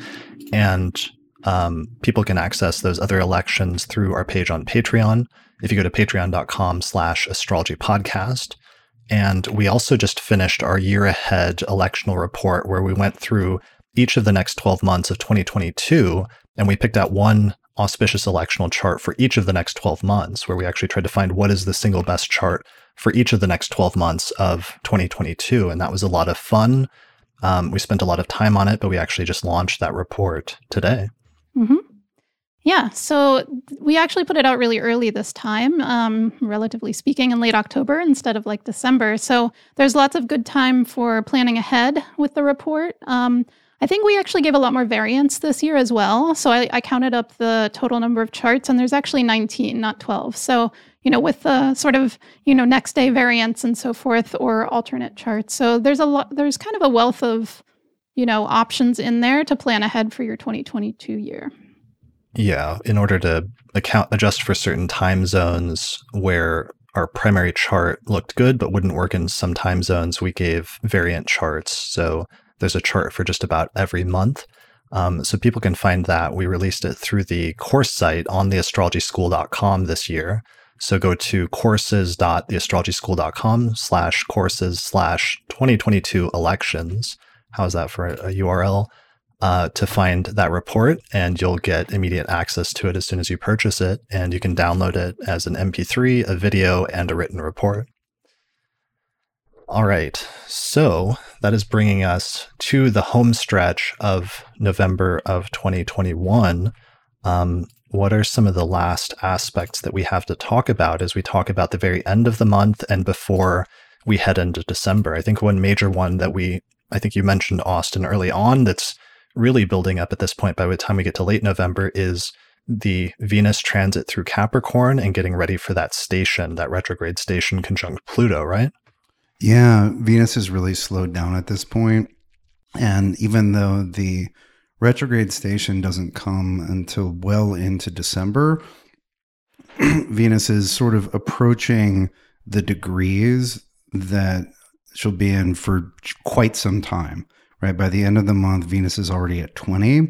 And so sitting right there with Pluto. And so we're kind of getting introduced to, you know, it's going to be basically a solid month of Venus conjunct Pluto, um, you know, direct and then retrograde.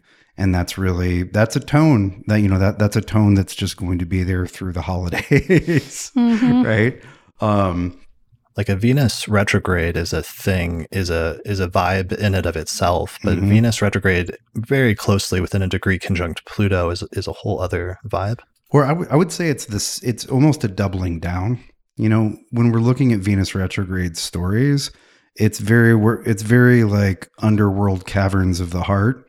Um, mm-hmm. You know, Venus, uh, you know, in terms of the, the literal, the visuals that then lead us to, you know, a metaphoric underworld interpretation, you know, what this is going to look like. And you can watch this all through November, is Venus being um, present uh, and bright in the western horizon just after the sun sets, and then sinking and dimming a little bit every day until there's a disappearance, right? And then a period of absence. And then later towards the direct station side, you'll see Venus rise again in the east, right? But, you know, the, the visual is on the planet's brightness, dropping, dropping, dropping to the western horizon, disappearing, and then appearing again on the other side of the Earth, right? And so you have that like Inanna Eresh Kigal story and, and structure. The descent descent into the underworld. Yeah, and it's, you know, it's similar to Mercury retrograde. A Mercury retrograde has the same visual structure. Um, and in Mercury's underworld are, right, all of the all of the the mail you forgot to open, the, you know, the the uh, the conversations you let drop um, on purpose or uh, accidentally. But Venus's underworld has um, significantly more emotionally impactful material, right? You know, it's um, the the ghosts of of, of lovers past. Um, you know, uh, passions, unrequited, you know, desires, you know, et cetera, et cetera. It's, you know, it's just, it's all Venus stuff, and it's all like, it's all feeling dense, right? And so if we're just doing, you know, what's in the underworld, um, and then we add Pluto to that, I would say it's not, um, it's not a different vibe. It's a double down on that vibe. Mm-hmm. Yeah, for sure. It also looks to me like the uncovering of secrets, with uh, Venus-Pluto leading into the retrograde. You know, the uncovering of secrets that can then cause you to reevaluate relationships or things like that, or the attempts to keep secrets. Um, yeah. Just working yeah, through don't all tend, of tend to go as well during this period. What do you say? I said, oh, uh, which don't tend to go as well. The the right. keeping of, like, that's what Venus retrograde is about. It's like, oh, right. what was buried? Let's find mm-hmm. out. Yeah, exactly. Yeah. So obsessions, taboos, um, things of that nature. Obsession is a really good keyword. That's a, a one that always I think of when I think of Venus Pluto, that it can be mm-hmm. really obsessive, uh, especially for like love interests. And sometimes that can go in a good way of, of, you know, being taken to extremes. Is like the, the Romeo and Juliet scenario of like wanting, being willing at least to go to the ultimate extreme of like dying for somebody, let's say, in a version of that that's yeah, romantic. I don't know if um, um, uh, suicide pact teenage love is qualifies I mean, as I, like I'm, I'm just I'm just saying there's a version of that that might be romantic in a certain context versus there's the version of that that is not romantic, that is the going too far in relationships of, you know, being obsessed in love, but is the object of your desire, is that um, returned? Is that reciprocal? Or is it mm-hmm. one person being overly obsessed and attached to another person and not being willing to let go of that, or not, let's say, taking it to inappropriate extremes. Mm-hmm. Yeah. Right. And with this one, I think there's also a lot that speaks to um, some of the, the pain of, like you said, like the pain of non-relationship, like the pain of isolation when you would like to not be isolated, because this is, you know, Venus and Pluto in a Saturn-ruled sign. Um, and there can be something a little, little grim. And if we're talking about the the underworld caverns, right? There's like sort of being stuck down here emotionally and not mm. being able to connect to people. And, yeah, you know, if you really have a depressive bent, as I do exactly half the time, um, you know, it's like, okay, I'm going to, you know, be prepared to deal with those kind of feelings. I mean, what's interesting about it, though, is this is still building up in late November, so we, we won't see the culmination of that. It's like some of those, the direction that that's heading, you're getting there by late November because Venus ingressed a while earlier.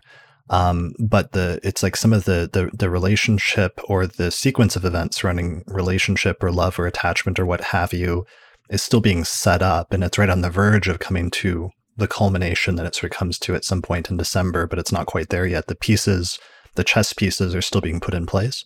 Mm-hmm, for sure. I was thinking also with the need for long-term planning and kind of Venus and Capricorn's like, what's the plan here for us, you know? Um, and especially with regard to potentially tying into finances, um, you know, with a Pluto and Capricorn transit overall having so much to do with finances and disparities in income and things like that. I could see the Venus-Pluto, you know, as a natal signature can be like attraction to wealth or power. And so there could be elements of that coming into play as well. Yeah, it's it's interesting. I, I think that's, uh, I think there's going to be a lot of that in terms of how it looks collectively. The, like those, um, the those structures and how the resources um, are allocated or um, controlled or whatever. Um, I would also add that, you know, with um, the Saturnian influence here, this occurring in a Saturnian sign, sometimes you can have that, like, I'm I'm walled in, right? I'm stuck. Nobody can see me. But then you can also have the, like, I'm walled in to this structure of relationship with a person where you're like, oh, I feelings of being like stuck in patterns that need to be revisited will definitely be something X number of people are going to get out of this one. Right. Yeah, I can see that. Yeah, so that's building up. And the Venus retrograde, of course, is, is famously forty days and forty nights. And we don't see that station until later on in December. But it's kind of interesting that there's going to be this low-key buildup of this that actually begins on November fifth, as soon as Venus moves into Capricorn, because then it begins its slow buildup to that conjunction with Pluto, and it begins its co-presence in the same sign as Pluto. So people should sort of pay attention to that, because it's going to be one of those instances where you have that. One of the things I talked about on the podcast uh, on aspects with Claire Moon earlier this month is just that difference between sign-based aspects and degree-based aspects. And it's true that the degree-based aspects often coincide with the actual event and with the greatest intensification of the transit, where, where things are the most acute and the most obvious. But if you pay attention, um, the events that sort of culminate at that exact aspect often start to build up as soon as the two planets moved into the sign-based configuration. So people should pay attention to this Venus ingress, just because there will be some back, background events that sort of lead into things, even if they don't come to full culmination until the actual Venus station in December. Yeah, and it's interesting if we want to look at the span of the Venus retrograde. Um, it'll base uh, Venus will go back to eleven um, for the direct station, and so if we're looking at when does Venus pass eleven degrees, it's like November eighteenth, right? Wow. So okay. we're you know we're we're in the uh, we're in those degrees, which will be visited three times, right? Beautiful. Ghosts of uh, go in this case, very literally, ghost of Christmas past, present, and future. Right. That's beautiful. So right around the time of the Mars-Uranus opposition and the eclipse is when Venus enters her retrograde shadow. Yeah. Good good catch. All right. And then December, we see Venus stationing retrograde there, conjunct Pluto at twenty-six degrees of Capricorn, December eighteenth. And then it begins its forty days and forty nights of the retrograde period, where it starts moving back towards the sun, begins its whole descent into the underworld phase, which is sort of doubly emphasized, as Austin was saying, by the conjunction with Pluto, the god of the underworld, at the same time. Eventually conjoins the sun in January, and then eventually at some point emerges from under the beams of the sun and the underworld, and, and eventually stations here, it looks like, in late January. Yeah, and so, you know, as as as everyone's living through um, Venus slowly edging towards the actual retrograde turn, um, I've often found it very helpful to just kind of pay attention, because if you're paying attention, you're often not terribly surprised by whatever events are, you know, are part of the retrograde proper. You know, these things brew for a while, and if you're not paying attention or trying to not pay attention, um, then you may get a big surprise. But if you're just kind of keeping an ear to the Venusian in your life and whatever house area that is for you, um, you're you're less likely to be shocked and more likely to be kind of ready to do that, even if you don't love it. Yeah. Isn't that basically being an astrologer, is just sitting there and sipping your tea and saying, oh yeah, that makes sense. Like yeah. that, that, well, that's, like, not, that's not know, surprising. It's the not being right. surprised, right? Right. Yeah. Developing a, a detached sense of non-surprising, non-surprisal. Mm-hmm. Well, it's um, you know, it's it's it's one thing to be in a fight; it's another thing to be ambushed. True, true. Uh, and then, of course, we have to mention with a, a Venus retrograde, one of the ways to not be surprised, of course, is to think back eight years earlier, and you will see uh, that there was a Venus retrograde in roughly the same spot in the zodiac.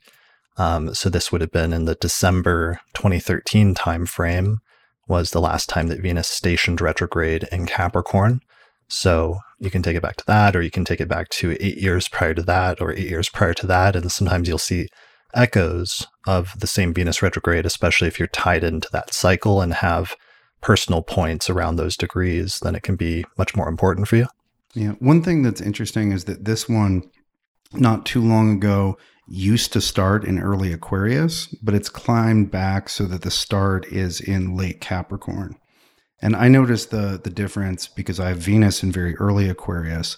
And so the this cycle, when it used to start in Aquarius, was actually much more impactful. And I was happy when it when it moved back into Capricorn, where it was, it, you know, it's still a Venus retrograde, it still matters, um, but it, you know, it's a little bit different. So some of the, like, if I think it was, if you go sixteen years ago, then you're looking at a, an Aquarius start. But I think the eight years ago was the first uh, Capricorn only start. Mm. Okay. Yeah, I think you're right, because it moves about two or three degrees every time. Yeah, just slowly inches. Yeah. Well, we will talk more about that and probably do a much deeper dive into Venus retrograde and retrograde periods when we do our next uh, forecast episode, which will be sometime later in November when we do the forecast for December. And then the following month, we will do our entire year ahead forecast for twenty twenty-two, which usually doubles as the January forecast. All right. I think that brings us to the end of this episode and the end of our discussion about the astrology of November. Is there anything else that we, we missed? Um, just at the very end of the month, Neptune stations. All right. Yeah. Uh, yeah, that's a good point. Just forgetting about Neptune. That's a good, good Always overlooking Neptune. Um, yeah, so here, let me pull that up. Neptune stations, and also Venus is configured to Neptune, what, by sextile? Yeah, it sextiles it on the same day at twenty degrees. Yeah, and it's also kind of sextile Mars, like not exact yet, but very close, within about a degree. So it feels like there's a little bit of like cooling off. I feel like with the Neptune station at the end, especially after so much eruption, potential eruption this month, it's like either a, a sigh of relief or like a numbing out, like, or both.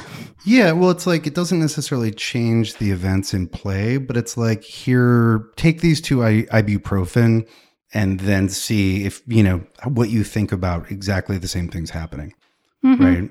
Mm-hmm. It's just like a little, little bit of, little bit of a painkiller. Yeah. Yeah, or, or like R and R. A uh, little rest and relaxation with Venus sextiling Mars and sextiling Neptune, and just the the piece of of taking a little bit of a break before we head into some of the more important and, and again, a little bit more tense aspects of December, which are the eclipse and the third exact Saturn Uranus square, and also the Venus stationing retrograde conjunct Pluto. Mm-hmm. Yeah. I feel like the end of the end of November is like, take a couple of days off, watch movies all day. It's that kind of energy. Right. Yeah. Get a massage and take it easy and gear up for the last month of the month of the year.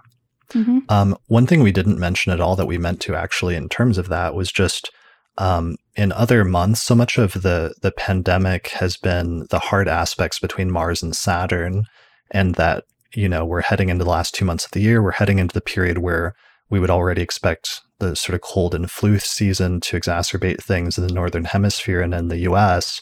And with Mars and Saturn, again, moving into a hard aspect, we would expect with some of the, the COVID stuff, like a increase of that presumably as well during this time, during this like month and a half or two month period. Yeah, for sure. It's kind of lined up like clockwork in the past. I went back and looked when like all of the original shutdowns happened at the beginning of the pandemic, and it was like all within a few days or so of this, at least in the U S, all of the different states did their shutdowns within a few days of the Mars-Saturn conjunction. And then the squares had kind of like smaller blips of that as well. So, um, you know, some greater restriction potentially around that, or precautions, even if not restriction outright. Well, and that that that plays into all of the other stuff that we're talking about, right? Mm-hmm. Yeah. So it's, you know, it, it it's, you know, something that I think this last two years has made extremely clear is when you're looking for rough situations, you don't just look for one planet misbehaving.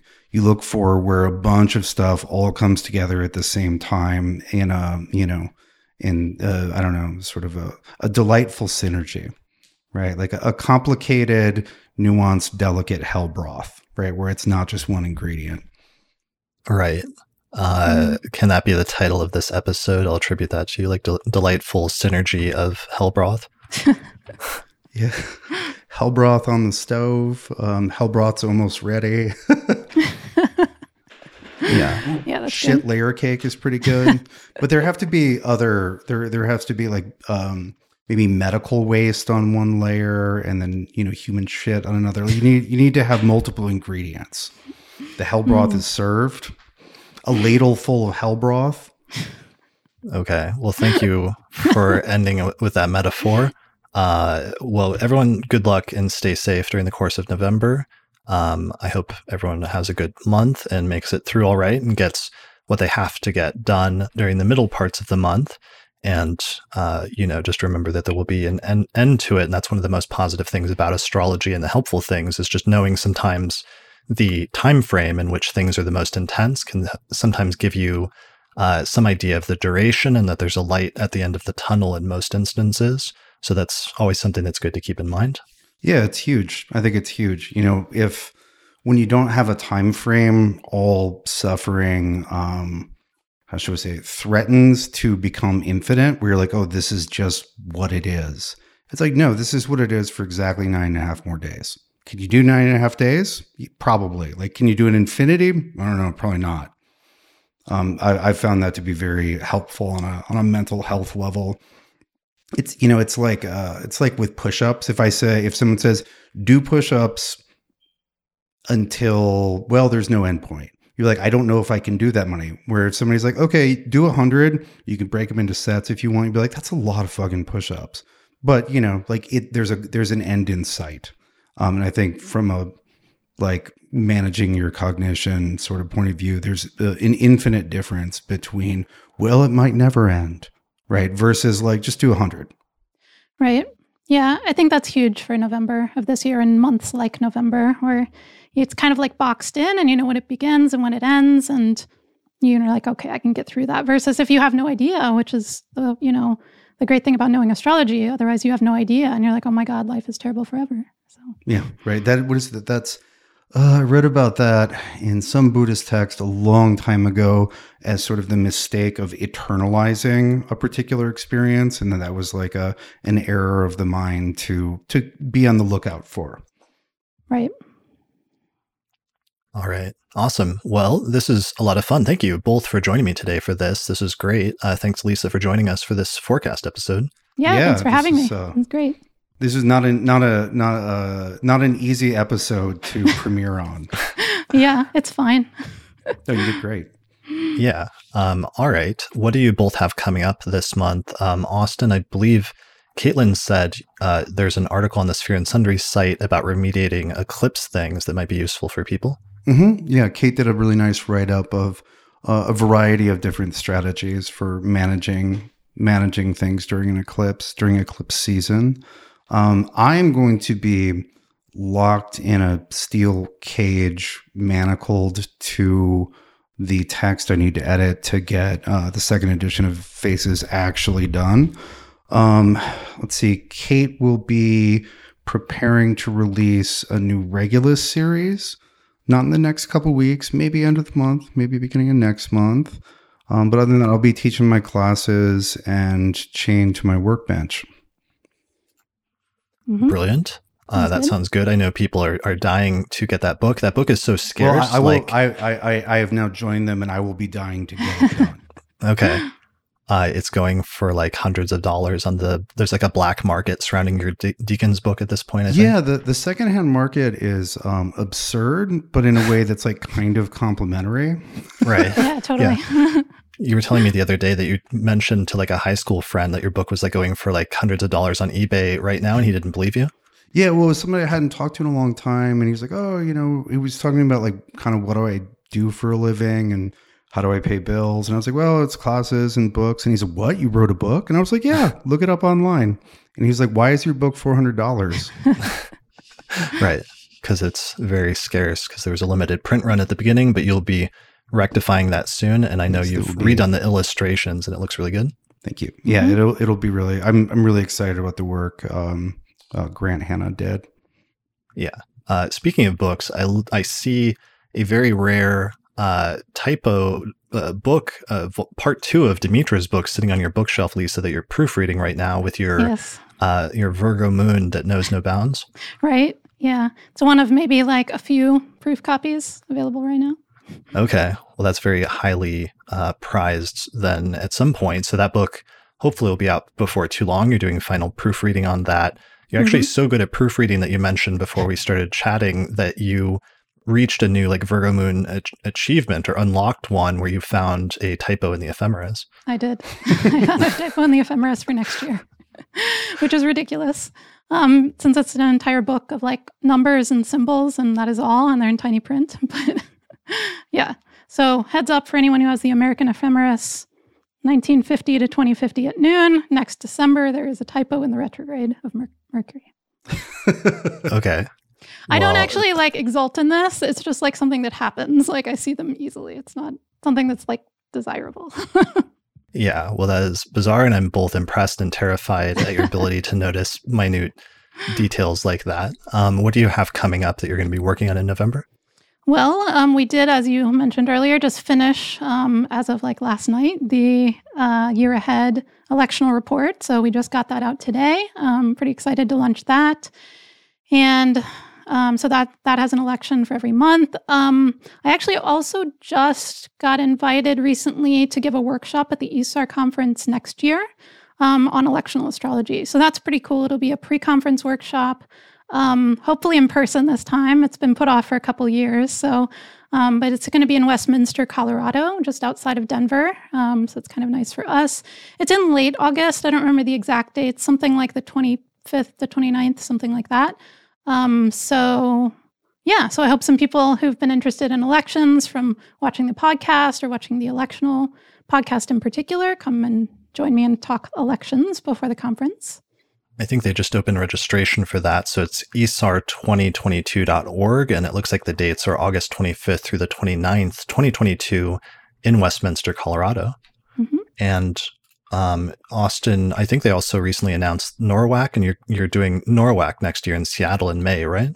Yeah. I'll be doing a pre-conference workshop and two talks. Nice. Brilliant. The website for that is norwac dot net. And the dates are May twenty-sixth through the thirtieth.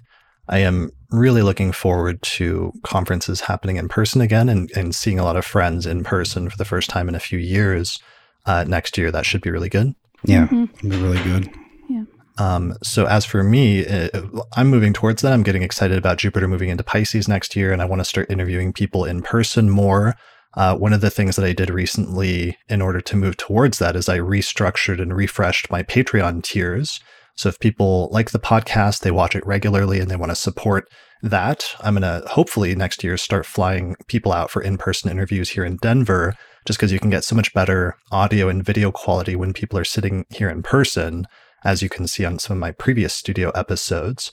So if you want to support that, go to patreon dot com slash astrology podcast, and you can see some of the different benefits you can get by becoming a patron and supporting the work that I'm doing here on the podcast. Um, I think I'm also launching a rectification course with Patrick Watson sometime in November, and an intro to astrology course sometime in November as well, probably later in the month. So keep an eye out for that, and I'll have more information available soon. All right. Thank you both for joining me today. And thanks to our audience. We had like a lot of people join us, of patrons joining us for the live episode and, and adding stuff to the conversation, which has been really fun and helpful. So thanks everyone for joining us. Thank you, Leisa and Austin, for doing this episode with me. Mm-hmm. And um, yeah, good luck in November. That's it for this episode of the podcast. So thanks everyone for listening or watching, and we'll see you again next time. Special thanks to all the patrons that supported the production of this episode of the podcast through our page on patreon dot com. In particular, thanks to the patrons on our producers tier, including Nate Craddock, Thomas Miller, Catherine Conroy, Christy Moe, Ariana Amour, Mandy Ray, Angelique Nambo, Sumo Coppic, Issa Sabah, Jake Otero, Morgan McKinsey, Kristen Otero, and Sanjay Srihari. If you like the work that I'm doing here on the podcast and you would like to find a way to support it, then please consider becoming a patron through my page on patreon dot com.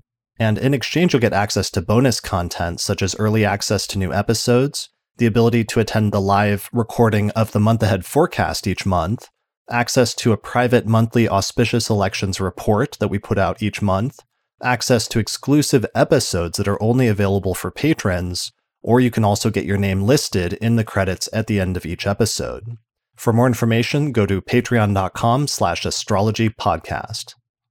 The main software we use here on the podcast to look at astrological charts is called SolarFire for Windows, which is available at a lab dot com, and you can use the promo code A P fifteen to get a fifteen percent discount.